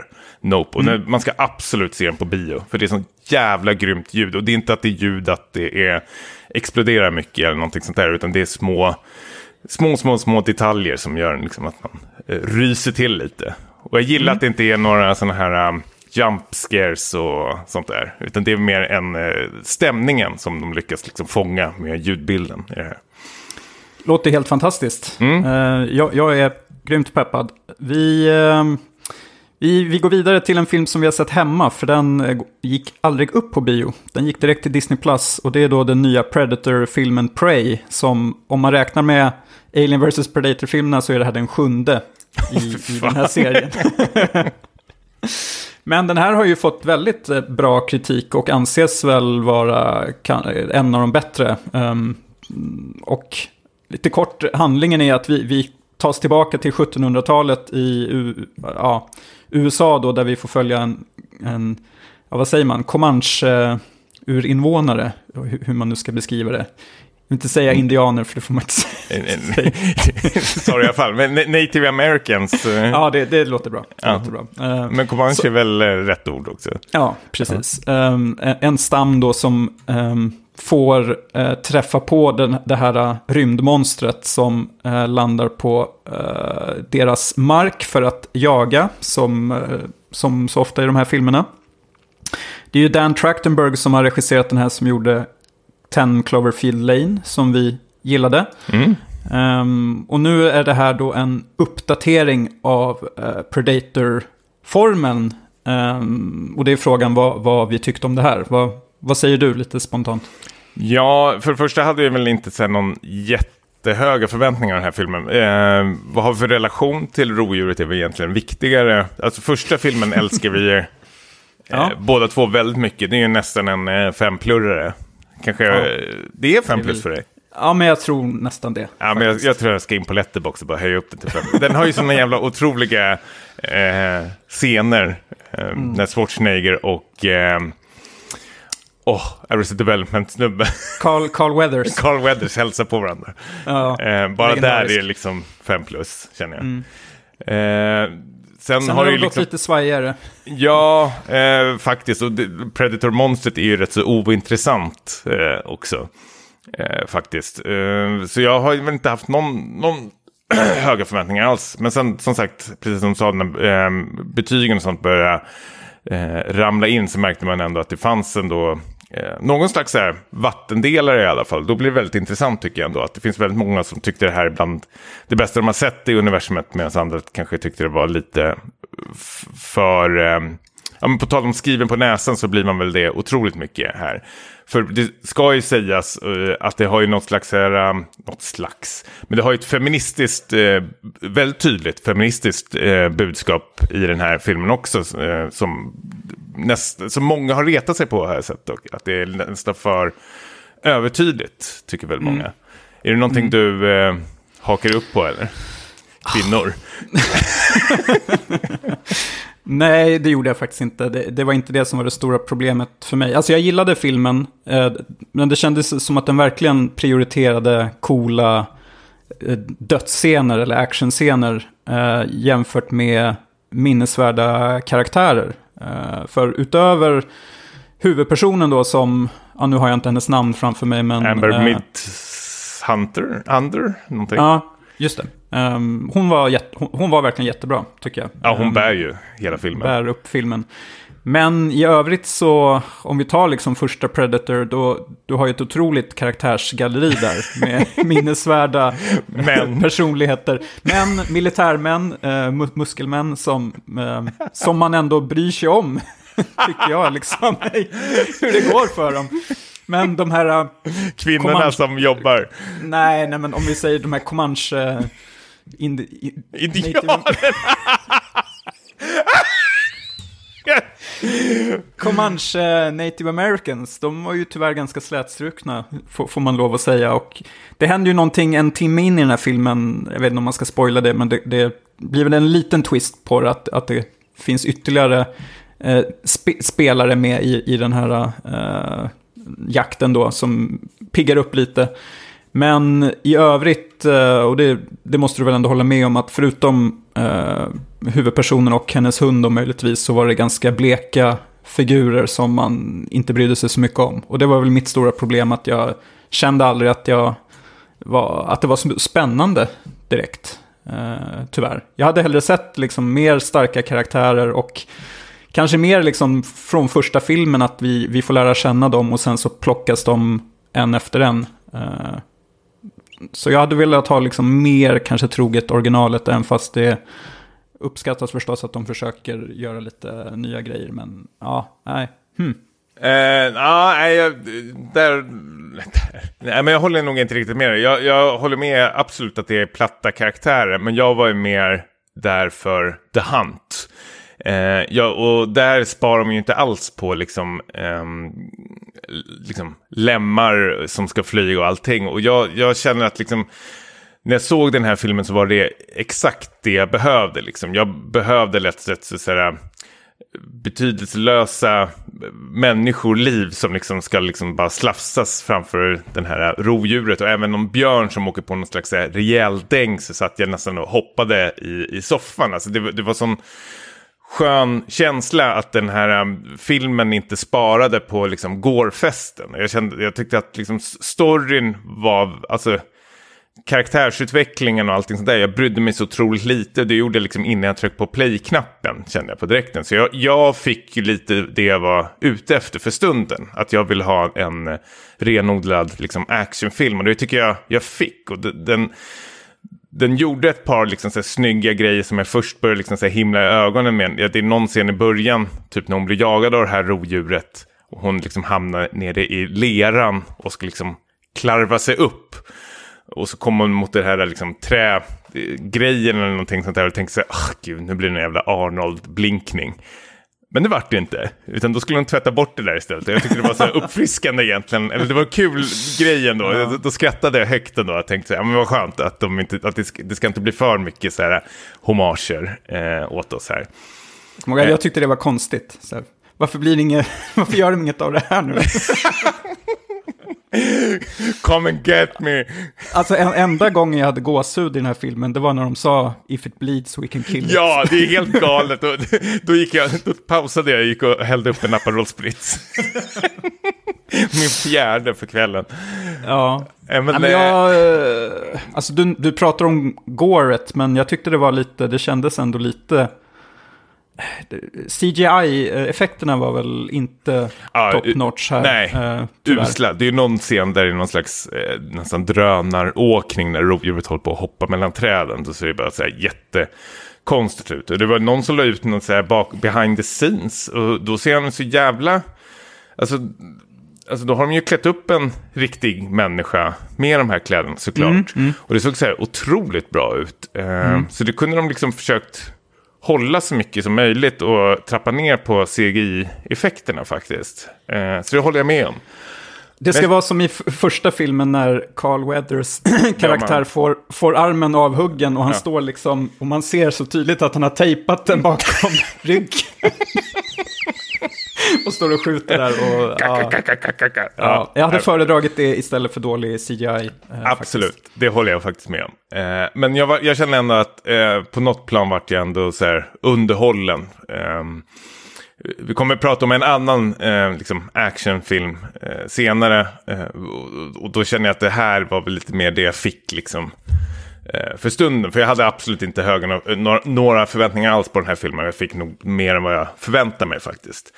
Eh, och sen är själva liksom, rovdjuret, universumet, så tycker jag absolut det här är bland eh, den bättre av filmerna. Eh, om du jämför med liksom Predators och... Eh, The Predator, den som Shane Black gjorde. Ja, den, den somnade jag under till och med. Så jag har inte sett ja. slutet på den. Så, och det säger ju rätt så mycket. Det gör det verkligen. Eh, så, nej, men jag, jag, jag, är, jag är nöjd faktiskt. Jag, det här är nog en en av årets överraskningar eh, för min del.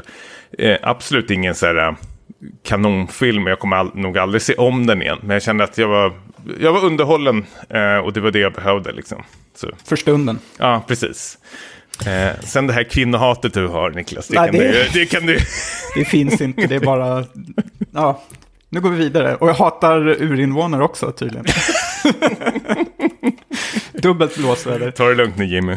Mm, Eh, ja, men du har ju sett ännu mer film, eh, uh, en som jag är väldigt peppad på. Um, The Black Phone. Precis. Uh, Black Phone regisserad av Scott Derrickson, uh, mannen bakom Sinister bland annat.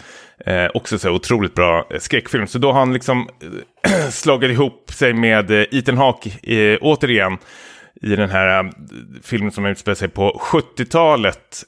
då det är en ehm, vad ska man säga, en, en, en, slags seriemördare som härjar i staden. Men att han liksom kidnappar barn.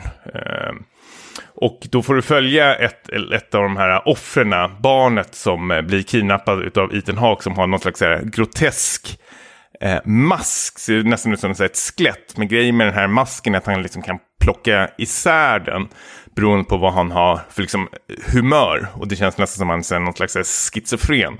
Men det som gör den här filmen så uh, unik uh, är ju att det här barnet är instängd uh, nere i en källare. Och i den här källaren så är det liksom en, liksom en telefon som hänger på väggen som inte är ikopplad. Men på något så mystiskt sätt så får han liksom telefonsamtal från tidigare barn som har liksom blivit instängda i den här äh, källaren. Eh, som, och som har, liksom, har blivit mördare av den här mördaren som liksom lever i ett, liksom ett vad ska man säga, någon sån spirituell grej nästan. Och de försöker liksom hjälpa den här pojken att ta sig ut det här, eh, från den här hålan. Genom att ge honom lite tips som de själva liksom misslyckades på, eh, på vägen innan de liksom föll eh, som offer för den här mördaren. Eh, och det låter ju väldigt eh, säga, det låter väldigt så här, banalt nästan. Jag, tyckte, jag var också väldigt, när jag läste liksom den här synopsen till den här filmen, så tänkte jag så här, går det verkligen att göra något kul med det här? Alltså, grejen är, man, man, det här är väl ett, liksom ett Stephen King-universum. Jag tror det är till och med så Stephen Kings son som har skrivit så här kortnovellen till eh, den här filmen. Så man måste liksom vara beredd på det innan man ser den här. Att det här är absolut inte någon thriller som är eh, som känns så här verklighetsbaserat eller någonting. Utan det är lite så här eh, spirituella element liksom, in, liksom i det. Men jag tycker liksom att det inte gör någonting eftersom liksom, um, Scott liksom lyckas eh, fånga upp det här universumet. Man är verkligen med på tåget liksom, och hejar på det här eh, pojken som är inlåst i Ethan Hawks källare. Och Ethan Hawke själv är ju så jävla oberäklig och vidrig som den här mördaren. Han är ju liksom så här sadistisk. Eh, och försöker liksom... Ja, hur funkar han i den här rollen? Han, han brukar ju vara snäll i, i filmer. Men... han är jätteobehaglig. Han är verkligen... Eh, helt eh, otrolig, magisk i den här filmen. Alltså, mm. Samtidigt så får du ju, par, du, du får ju inte bara följa den här sonen eh, i källaren, utan det, du får följa också E-sonens, eller det här barnets eh, syster och liksom, polisen samtidigt som försöker liksom, ta reda på vad som har hänt. Mm. Med. Så det, samtidigt är det någon slags detektivarbete som pågår utanför. Men den är ju väldigt spännande.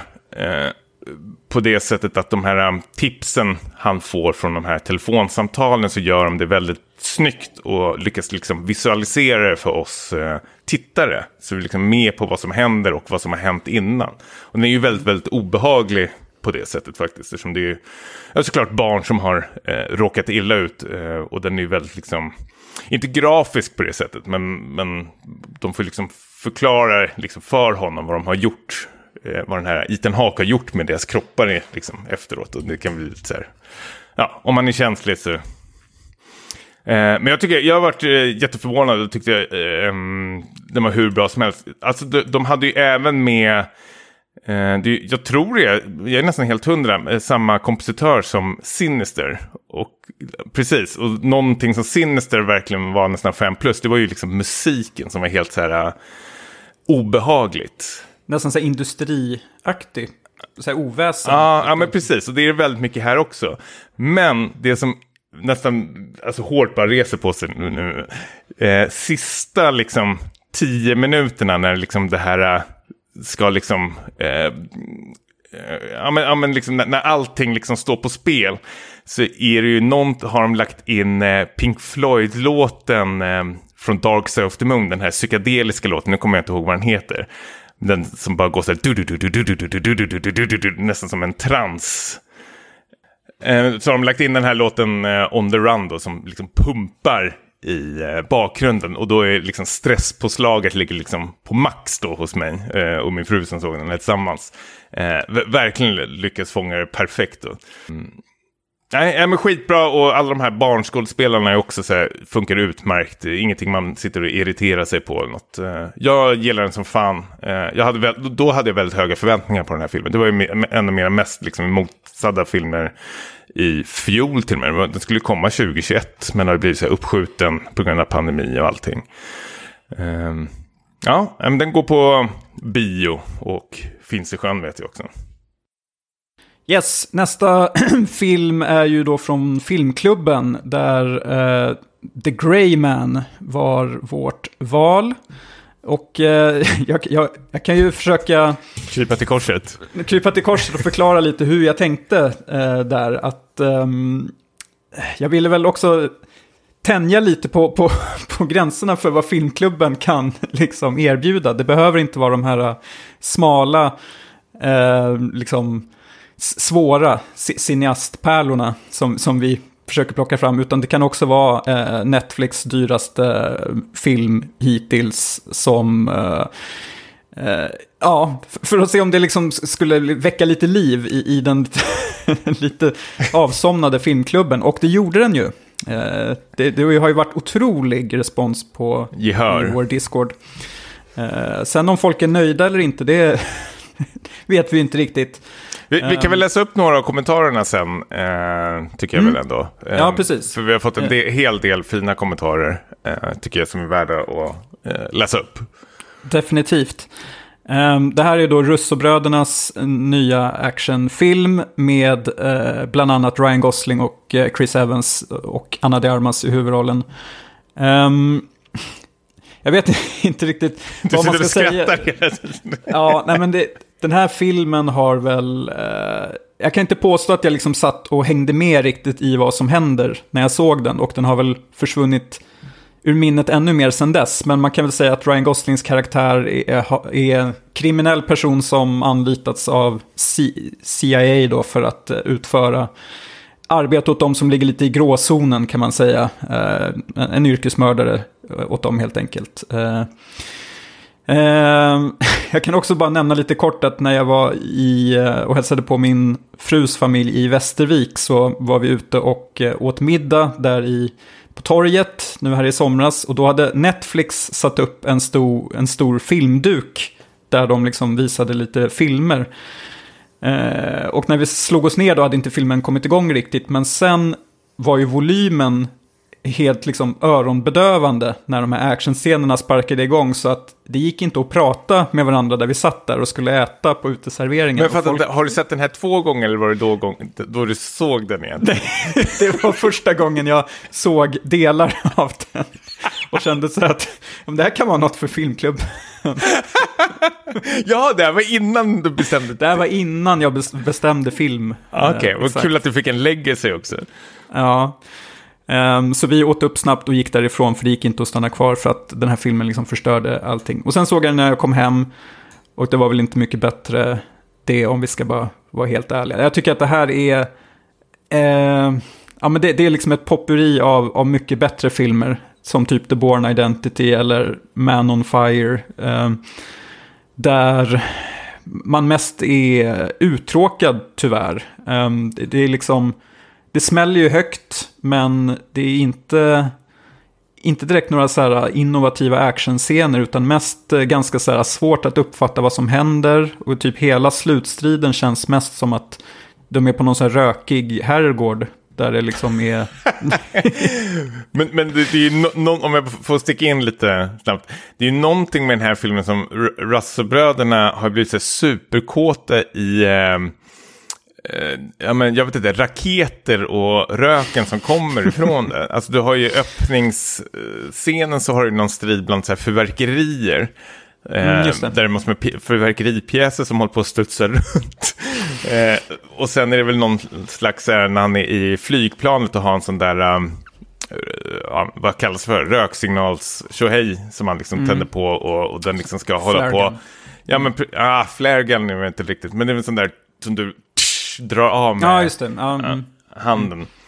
Men den håller ju mest på att studsa runt som en pingisboll i det här. Och jag vet inte, alltså, jag ser ju tanken bakom det, att det ska bli lite så här tufft, men det, det passar mer hemma i någon slags The Raid-film eller någonting, där du hade så här otroligt bra eh, koreografi liksom. Här känns mm. det mer att de ligger mest, det känns mer som en kramfest att de här skådespelarna håller på liksom och eh, kittla på varandra lite mer. Eh, ja. Jag måste det... säga också att mm. det tog eh, tre sittningar för mig att ta mig igenom den här filmen. Jag kunde inte liksom koncentrera mig eller någonting. Jag tyckte jag varit eh, så otroligt uttråkad. För jag visste inte vad, jag, precis som det, du sa, att man förstår inte vad den handlar om eller vad det är för något som händer. Eller så är det, det är så lite på spel hela mm. tiden. Det är, någon, det är någon USB-sticka eller vad det är de håller på och jagar efter. Och då tar de in den här äh, Chris Evans-karaktären med så här rolig mustasch och jättefina italienska kläder. Um, som ska vara någon slags psykopat. Men man, jag, jag vet inte, man, man är inte dugg rädd för honom eller någonting. Om vi ska titta lite i, i kommentarerna vi har fått så verkar ju folk, folk vara lite mäiga. Liksom att så här, no, någon skriver, jag tog mig igenom filmen. Liksom, att eh, det var en helt okej okay rulle. Um, är, det, är det någon särskild kommentar som du vill, vill lyfta fram? Eh, från... Nej men jag, jag tycker att det, men, eh, här är ju en del av filmklubben så vi måste ändå kunna de måste få sin röst. Men som Fob skrev till exempel, tog mig igenom The Grey Man helgen och det var väl som jag förväntade mig. Endimensionell actionrökare med riktigt bra tempo och tveksamt manus. Svagt slut också, som enbart vill hålla det öppet för eventuella uppföljare, eh, kändes det som. Absolut. Mm. Det här är ju precis som du var lite inne på, att det här är ju någon slags här, uh, fattigmannens born identity. Och då menar jag inte budgetmässigt, utan... Nej. eh, och sen har vi eh, Perra som skriver, det var en helt okej rulle här också. Den var underhållande och en del action var riktigt bra, men störde mig otroligt mycket på drönarflygningarna. Och där håller jag också med om. Det var några jättekonstiga liksom, drönarflygningar som de skulle liksom sko, skava in hela tiden i den här. Och de var ju fula, det var ju det.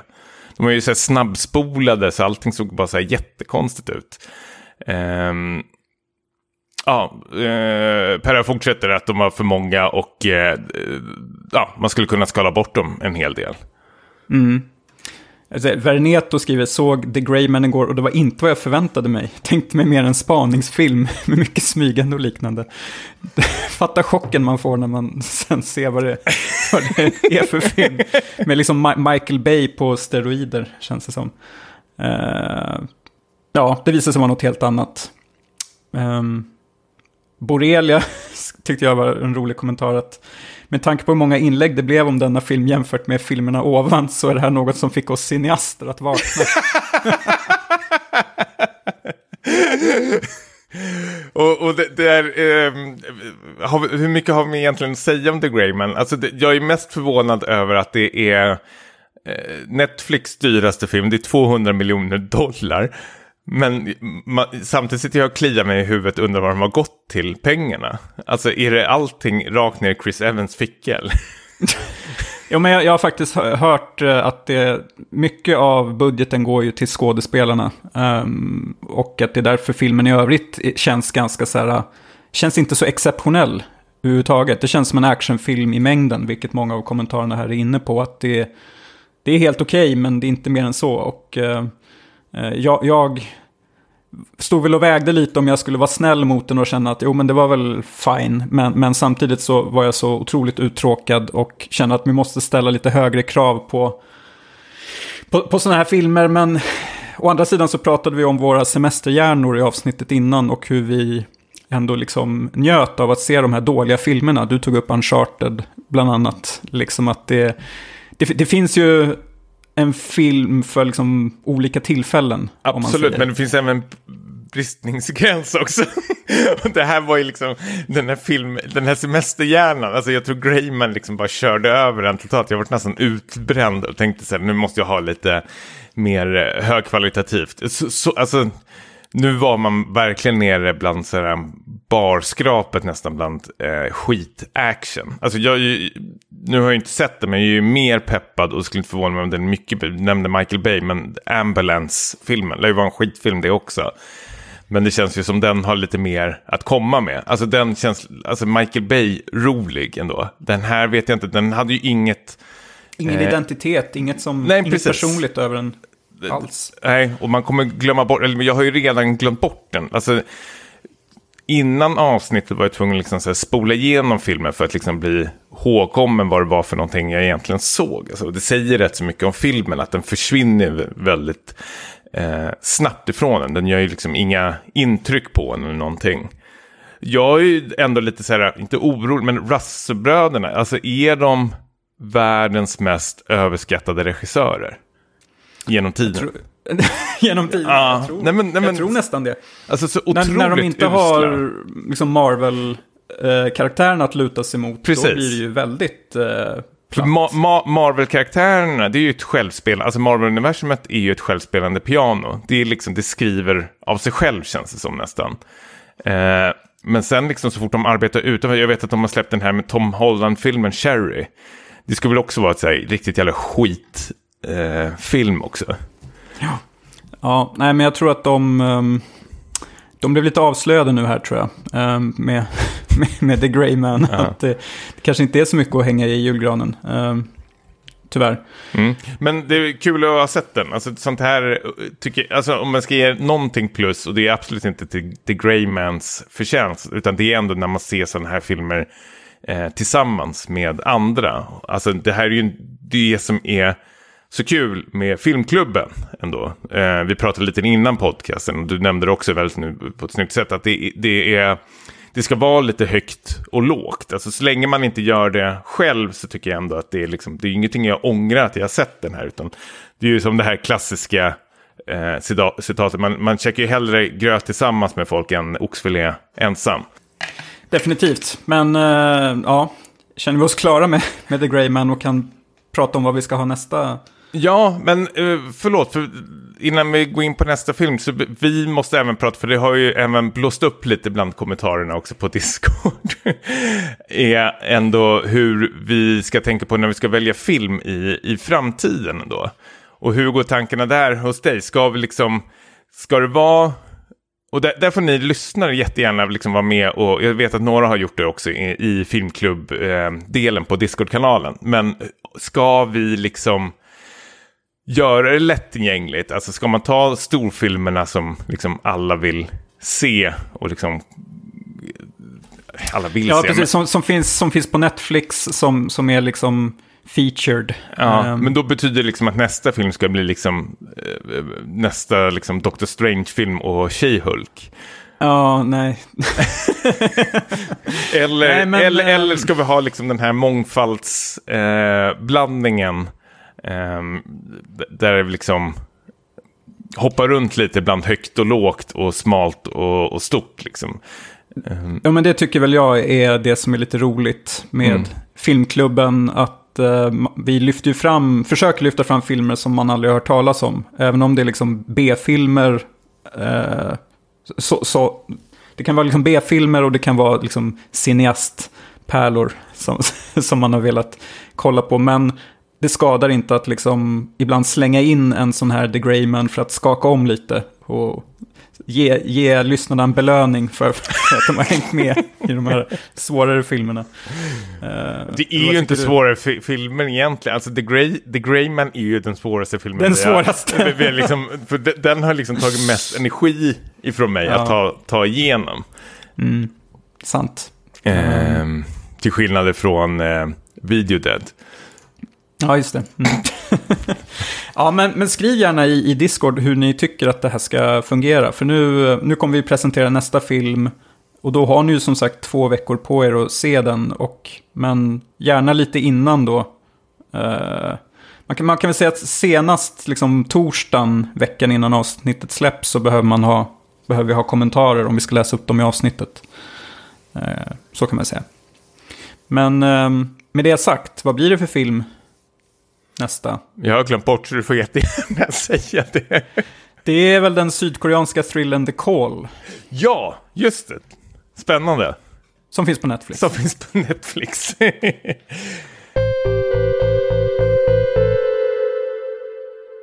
Då har vi en grej kvar.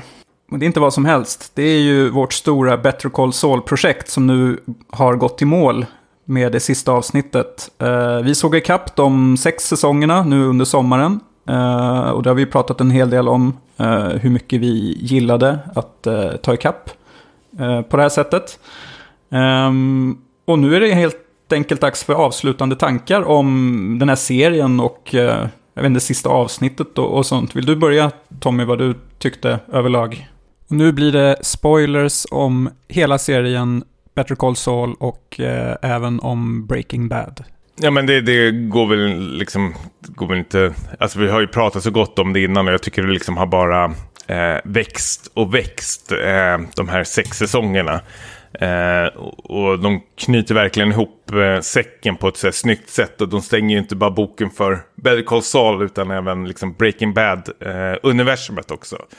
Mm. Eh, det sa jag även när jag ehm, hade sett klart Breaking Bad, att nu är jag klar med det här. Eh, men eh, så fick man The Better Call Saul och var väl lite så här eh, skeptisk. Eh, och jag tycker nästan det som är roligast med Better Call Saul, att all, all den här cynismen man hade emot den här serien innan. Jag tänkte att det skulle floppa på direkten, jag var inte dugg intresserad. Mm.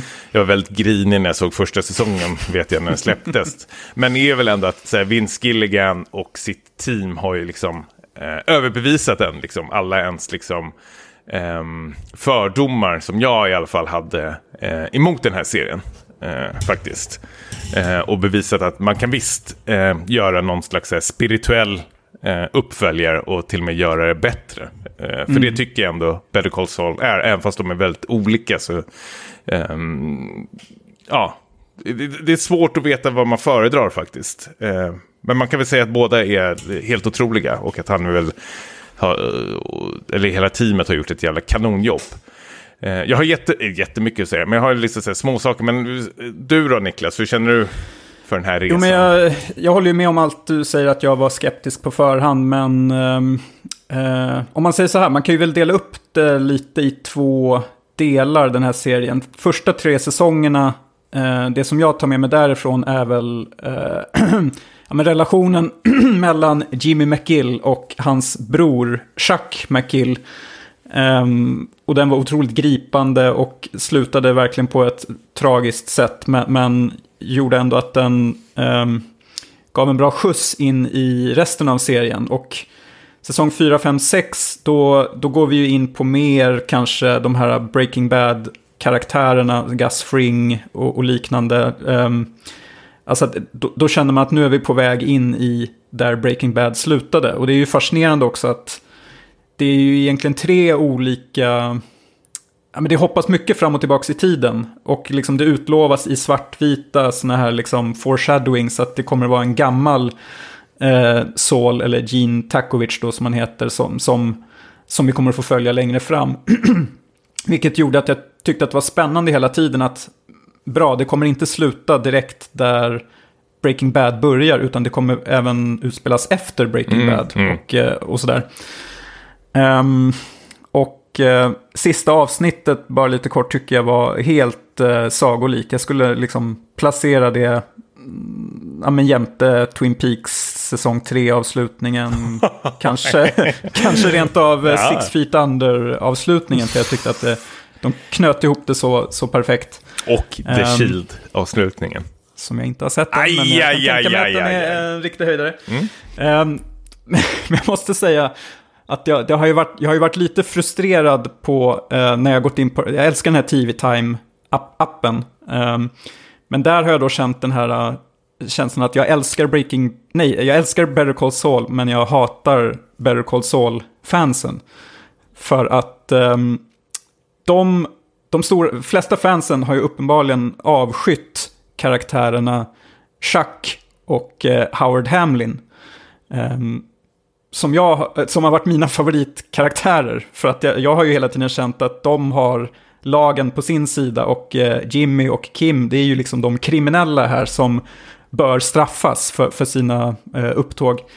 Ehm, och det har ju liksom de här de kommentarerna i TV Time-appen har ju varit så här, Fuck you Chuck, eh, I, I hope you die, uh, Howard you suck, bla bla bla bla bla. Ehm, Men, men, Men- ja. Nej, fortsätt. Ja, så, så, jag, så jag har hatat dem, men, men samtidigt samtidigt har jag uppskattat eh, eh TV Time-kommentarerna för att det är ju många Breaking Bad-fans som har liksom påpekat ja men den här karaktären var med i den eh, avsnittet av Breaking Bad och det här är liksom allt hänger ihop och Vince Gilligan har tänkt på allt och så vidare. Så det har ju varit eh, två sidor av samma mynt där. Eh, absolut, jag håller med dig eh, och har också läst de här eh, kommentarerna på TV Time. Jag är ju en av de som inte heller är superförtjust i Chuck.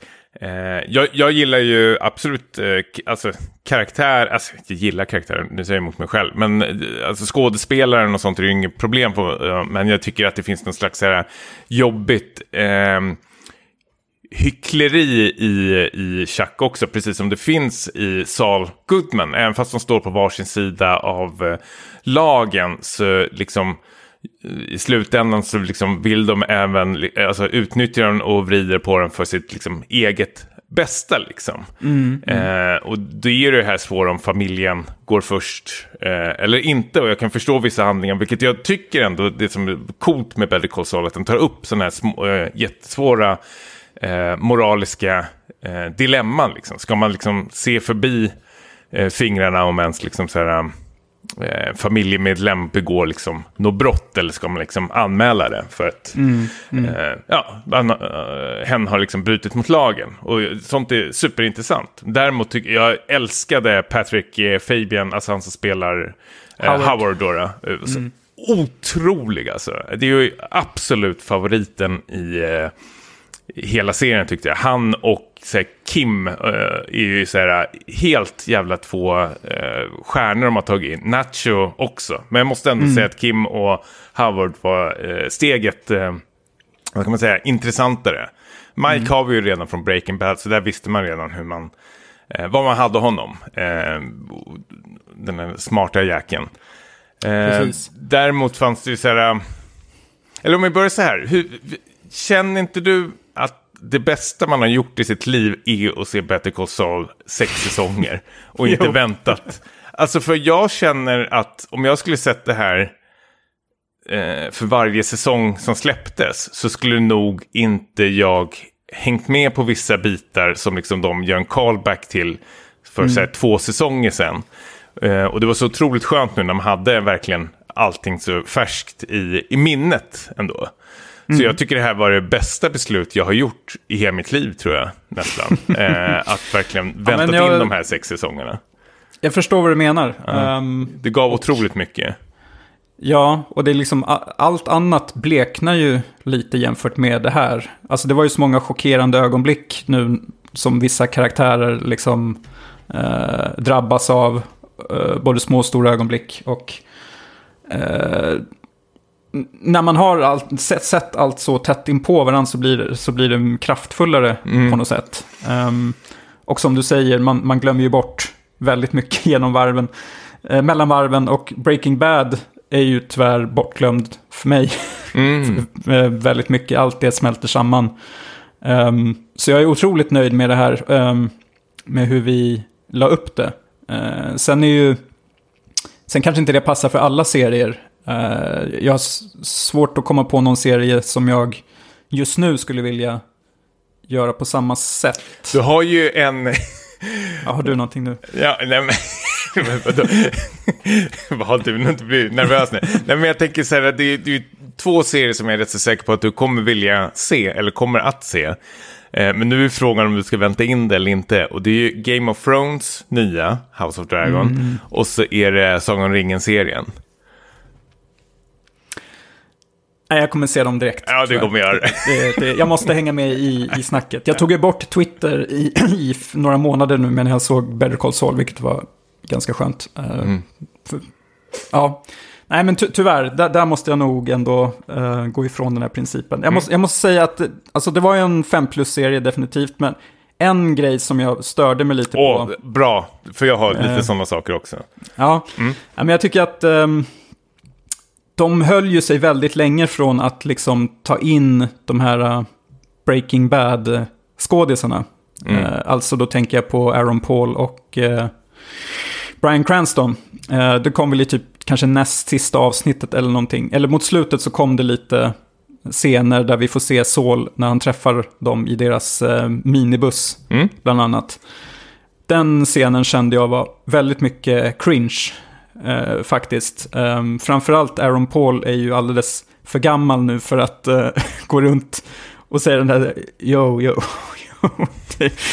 och jag, där kände jag så här att typ, det här hade ni kunnat eh, hoppa över helt och hållet. Och det var då också jag kände att så här, jag kommer nog aldrig vilja se om Breaking Bad. För vissa grejer har åldrats ganska illa.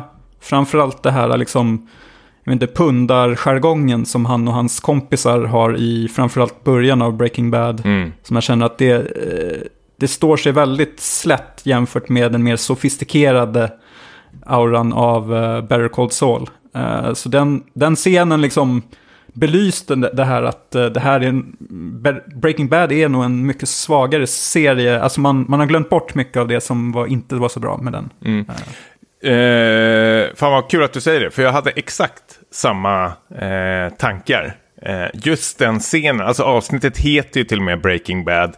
Så man visste ju redan, och det hade ju liksom slippat ut innan att vi skulle få det här eh, liksom, återseendet. återseendet med de här huvudkaraktärerna från Breaking Bad. Men det som slog mig när den scenen väl spelades ut var ju liksom att eh, Bob eh, Odenkirk, nu kanske jag uttalar det jättefel här, Eh, och hon Rhea, Jonathan Banks, Patrick Fabian, alltså hela det här gänget i Better Call Sauls skådespelarinsatser är så otroligt höga eh, just nu. Eh, Och har varit det under de här säsongerna. Så när väl Aaron Paul kommer in så skär det sig. det skär sig så otroligt mycket att han, han, s- han spelar absolut inte i samma liga som de här skådespelarna. Utan det, eh, var nog första gången i Better Call Saul där jag liksom så här, sög mig ut ur liksom, universumet. Jag liksom tappade fotfästet och tänkte så här, vad, vad är det här för någonting? Det känns som någon slags SNL-sketch nästan. jag, jag Ja, men det då var så- kände jag, så, det var lite den här, det jag trodde kanske serien skulle vara. Så här, lite med dålig Ja. fanservice-känsla. Ehm, så det stack verkligen ut på ett dåligt sätt. Ja, och jag tyckte inte scenen. Brian Cranston, han hade också någon sån slutscen med Bob när de sitter sig i, i, inte inlåsta, ja precis, någon källare och börjar prata om typ tidsmaskins tjohej. Eh, Mm. så här, otroligt så här, bra scen hur den var skriven. Men eh, Bob Odenkirk liksom kör över Brian Cranston där tycker jag. Medan liksom, det känns som att Brian Cranston mer ehm, försöker vara den här coola killen som ska spela Walter White. Alltså han, gammal gamet-känslan fick jag. Say my name och allting sånt där. Jag, jag, jag, helt plötsligt vart Breaking Bad så otroligt töntigt. Tyckte jag. Ja. Ehm, så liksom, Lite så, och, och jag minns att Breaking Bads upplösning var ganska så här tillrättalagd, vill jag minnas. Att det, det blir liksom en så här pang-pang actionfilmavslutning där de skjuter alla skurkarna i princip. Vilket gjorde mig... Inte det där maskingeväret eh, som kom upp i äh, bagageluckan. jag, jag kommer inte ihåg. Jag får mig, det, var- det var ju fem plus. Det var- det var- okej, det var fem kanske var plus. coolt. Jag tar tillbaka allting. Men, men jag kommer ihåg att jag var väldigt mätt efteråt och jag har inte ens sett den här El Camino-filmen. Och inte sugen på att göra det heller. Eh, faktiskt.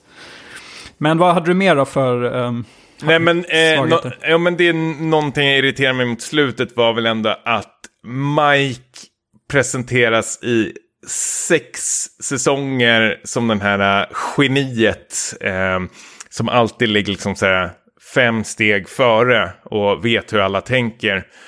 Men så kommer ju eh, de här Salamanco-familjen. Eh, otroligt bra skurk de introducerar i säsong 5, Lalo. Eh, där han liksom ska hämnas på Gustavo eh, med hjälp av då, eller med hjälp, men han använder väl Kim och eh, Saul som gisslan. Eh, och lyckas liksom lura Mike och hela liksom det här eh, gänget att åka hem till Saul och Kim och lämna liksom... eh, Honom obevakad. Ja, med typ så här, That's två, tre stycken. Och jag var så otroligt så här... Det, där kände jag att det var väldigt så slarvigt skrivet. För det är någonting också när Lalo ska liksom bryta sig in i det här industriområdet. Och de har massor med CCTV-kameror. Och så går han bara förbi en och så klipps det till det här kontrollrummet. Och då har en av de här vakterna liksom gått ifrån liksom monitorerna för han ska gå iväg och göra någonting och missa det. Och jag känner så här...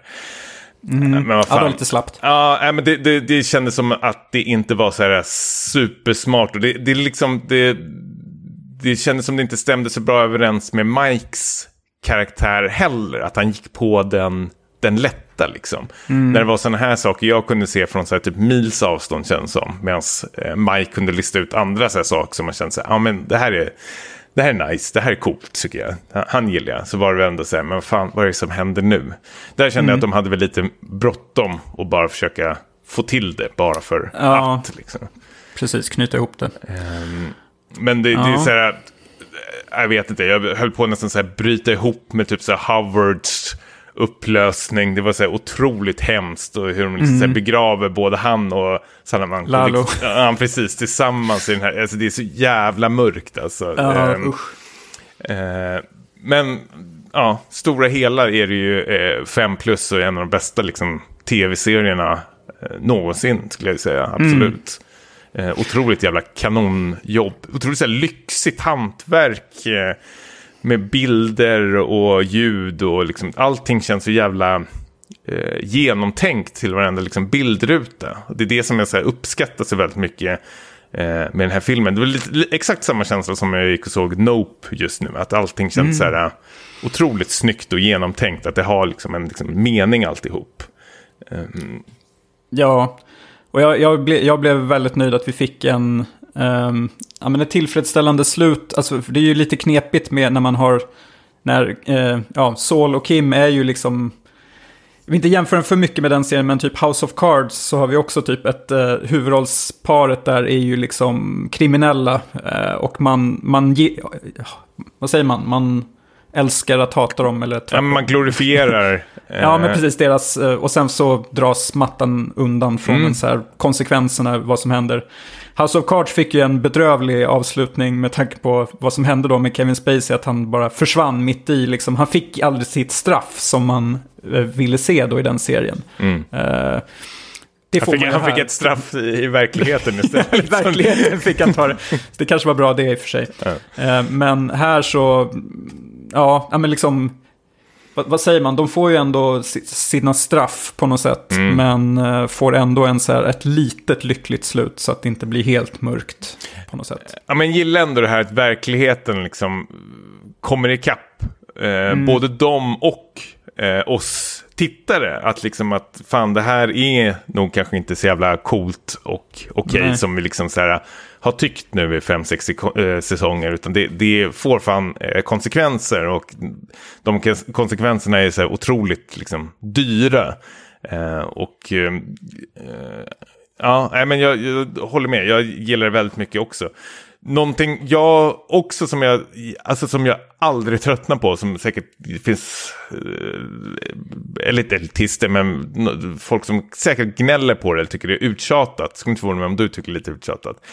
Men det är att många avsnitten att de öppnar med en liten teaser till vad komma skall. Men man förstår mm. inte riktigt vad det är för någonting. Alltså det kan vara en liten blomma som eh, växer från marken. Om du vet vad jag mm. menar. Det är väl den här... Den Nacho har... Oh, gud, helt otroligt. Skjutit sig. Ja, ja. Det är, det är så ja, det... otroligt snyggt. Jag älskar sånt. Ja, jag, det... jag tröttnar aldrig på det. Jag, tycker, jag tycker det är superspännande. Så här. Och det är verkligen det här, hur hamnade vi här egentligen? Den, det är en klassiker från Breaking Bad i och för sig som jag kom på nu. Det är väl en nallebjörn uppeldad oh, som ligger i en pool. Plus. På grund av den här flygolyckan. Ja. Där två plan krockar. Just det, nu får jag gåshud. Ja, men säsong två inleds ju att det är Walter Whites eh, pool. Och så ligger det bara så här massor med mm. så här, um, ja, men nallebjörn och så ligger massor med annat så här, skit i den här poolen som åker runt. Så tänker man så här, vad fan är det som har hänt här egentligen? Mm. Och så får man belöningen i slutet. Ja, nej, det är helt äh, otroligt. Ja. Eh, sånt tycker jag är snyggt faktiskt. Det är otroligt, otroligt snyggt. Eh, uh. mm. Ja, fantastiskt. Um, shit, det här blev ett långt avsnitt, men vi, um, vi gjorde ett uppehåll. Vi var ju lite sena där, så det, mm. det var mycket att prata om. Vad kul. Mycket att prata om. Mm, ni får jättegärna besöka vår Discord-kanal. Det är där vi snackar om allting mellan eh, himmel och jord. Fan, vi måste tacka så jävla mycket alla folk som sitter och eh, kommenterar och håller igång den här eh, Discord-kanalen. Vi är inte många, men ni helt otroliga, eh, hela gänget där borta. Eh, mm. Härligt också att ni håller eh, god ton i bland kommentarerna också. Vi älskar er jättemycket. Eh, däremot är jag väldigt besviken på dig Niklas. Att du, du, du, du pissar ju på våra lyssnare rejält. Ja. Du tänker att alla är indianer från Prey, typ? Nej, fy fan. Jag blir cancelled efter det här avsnittet. Ja. Ja, nej, men jag ska skärpa mig. Det säger jag efter varje avsnitt. Men... Ja, men nu får du faktiskt in och skriva någonting. Nu ska jag in och skriva om Skaffa vänner. Yes, I will. Ja, nej, men vi hörs då till nästa avsnitt. Då ska vi prata om... Ett, äh, vi får hitta på något sånt här mardrömsprojekt igen. Ja, ja, något blir det. Yep. Ha det bra! Tja då.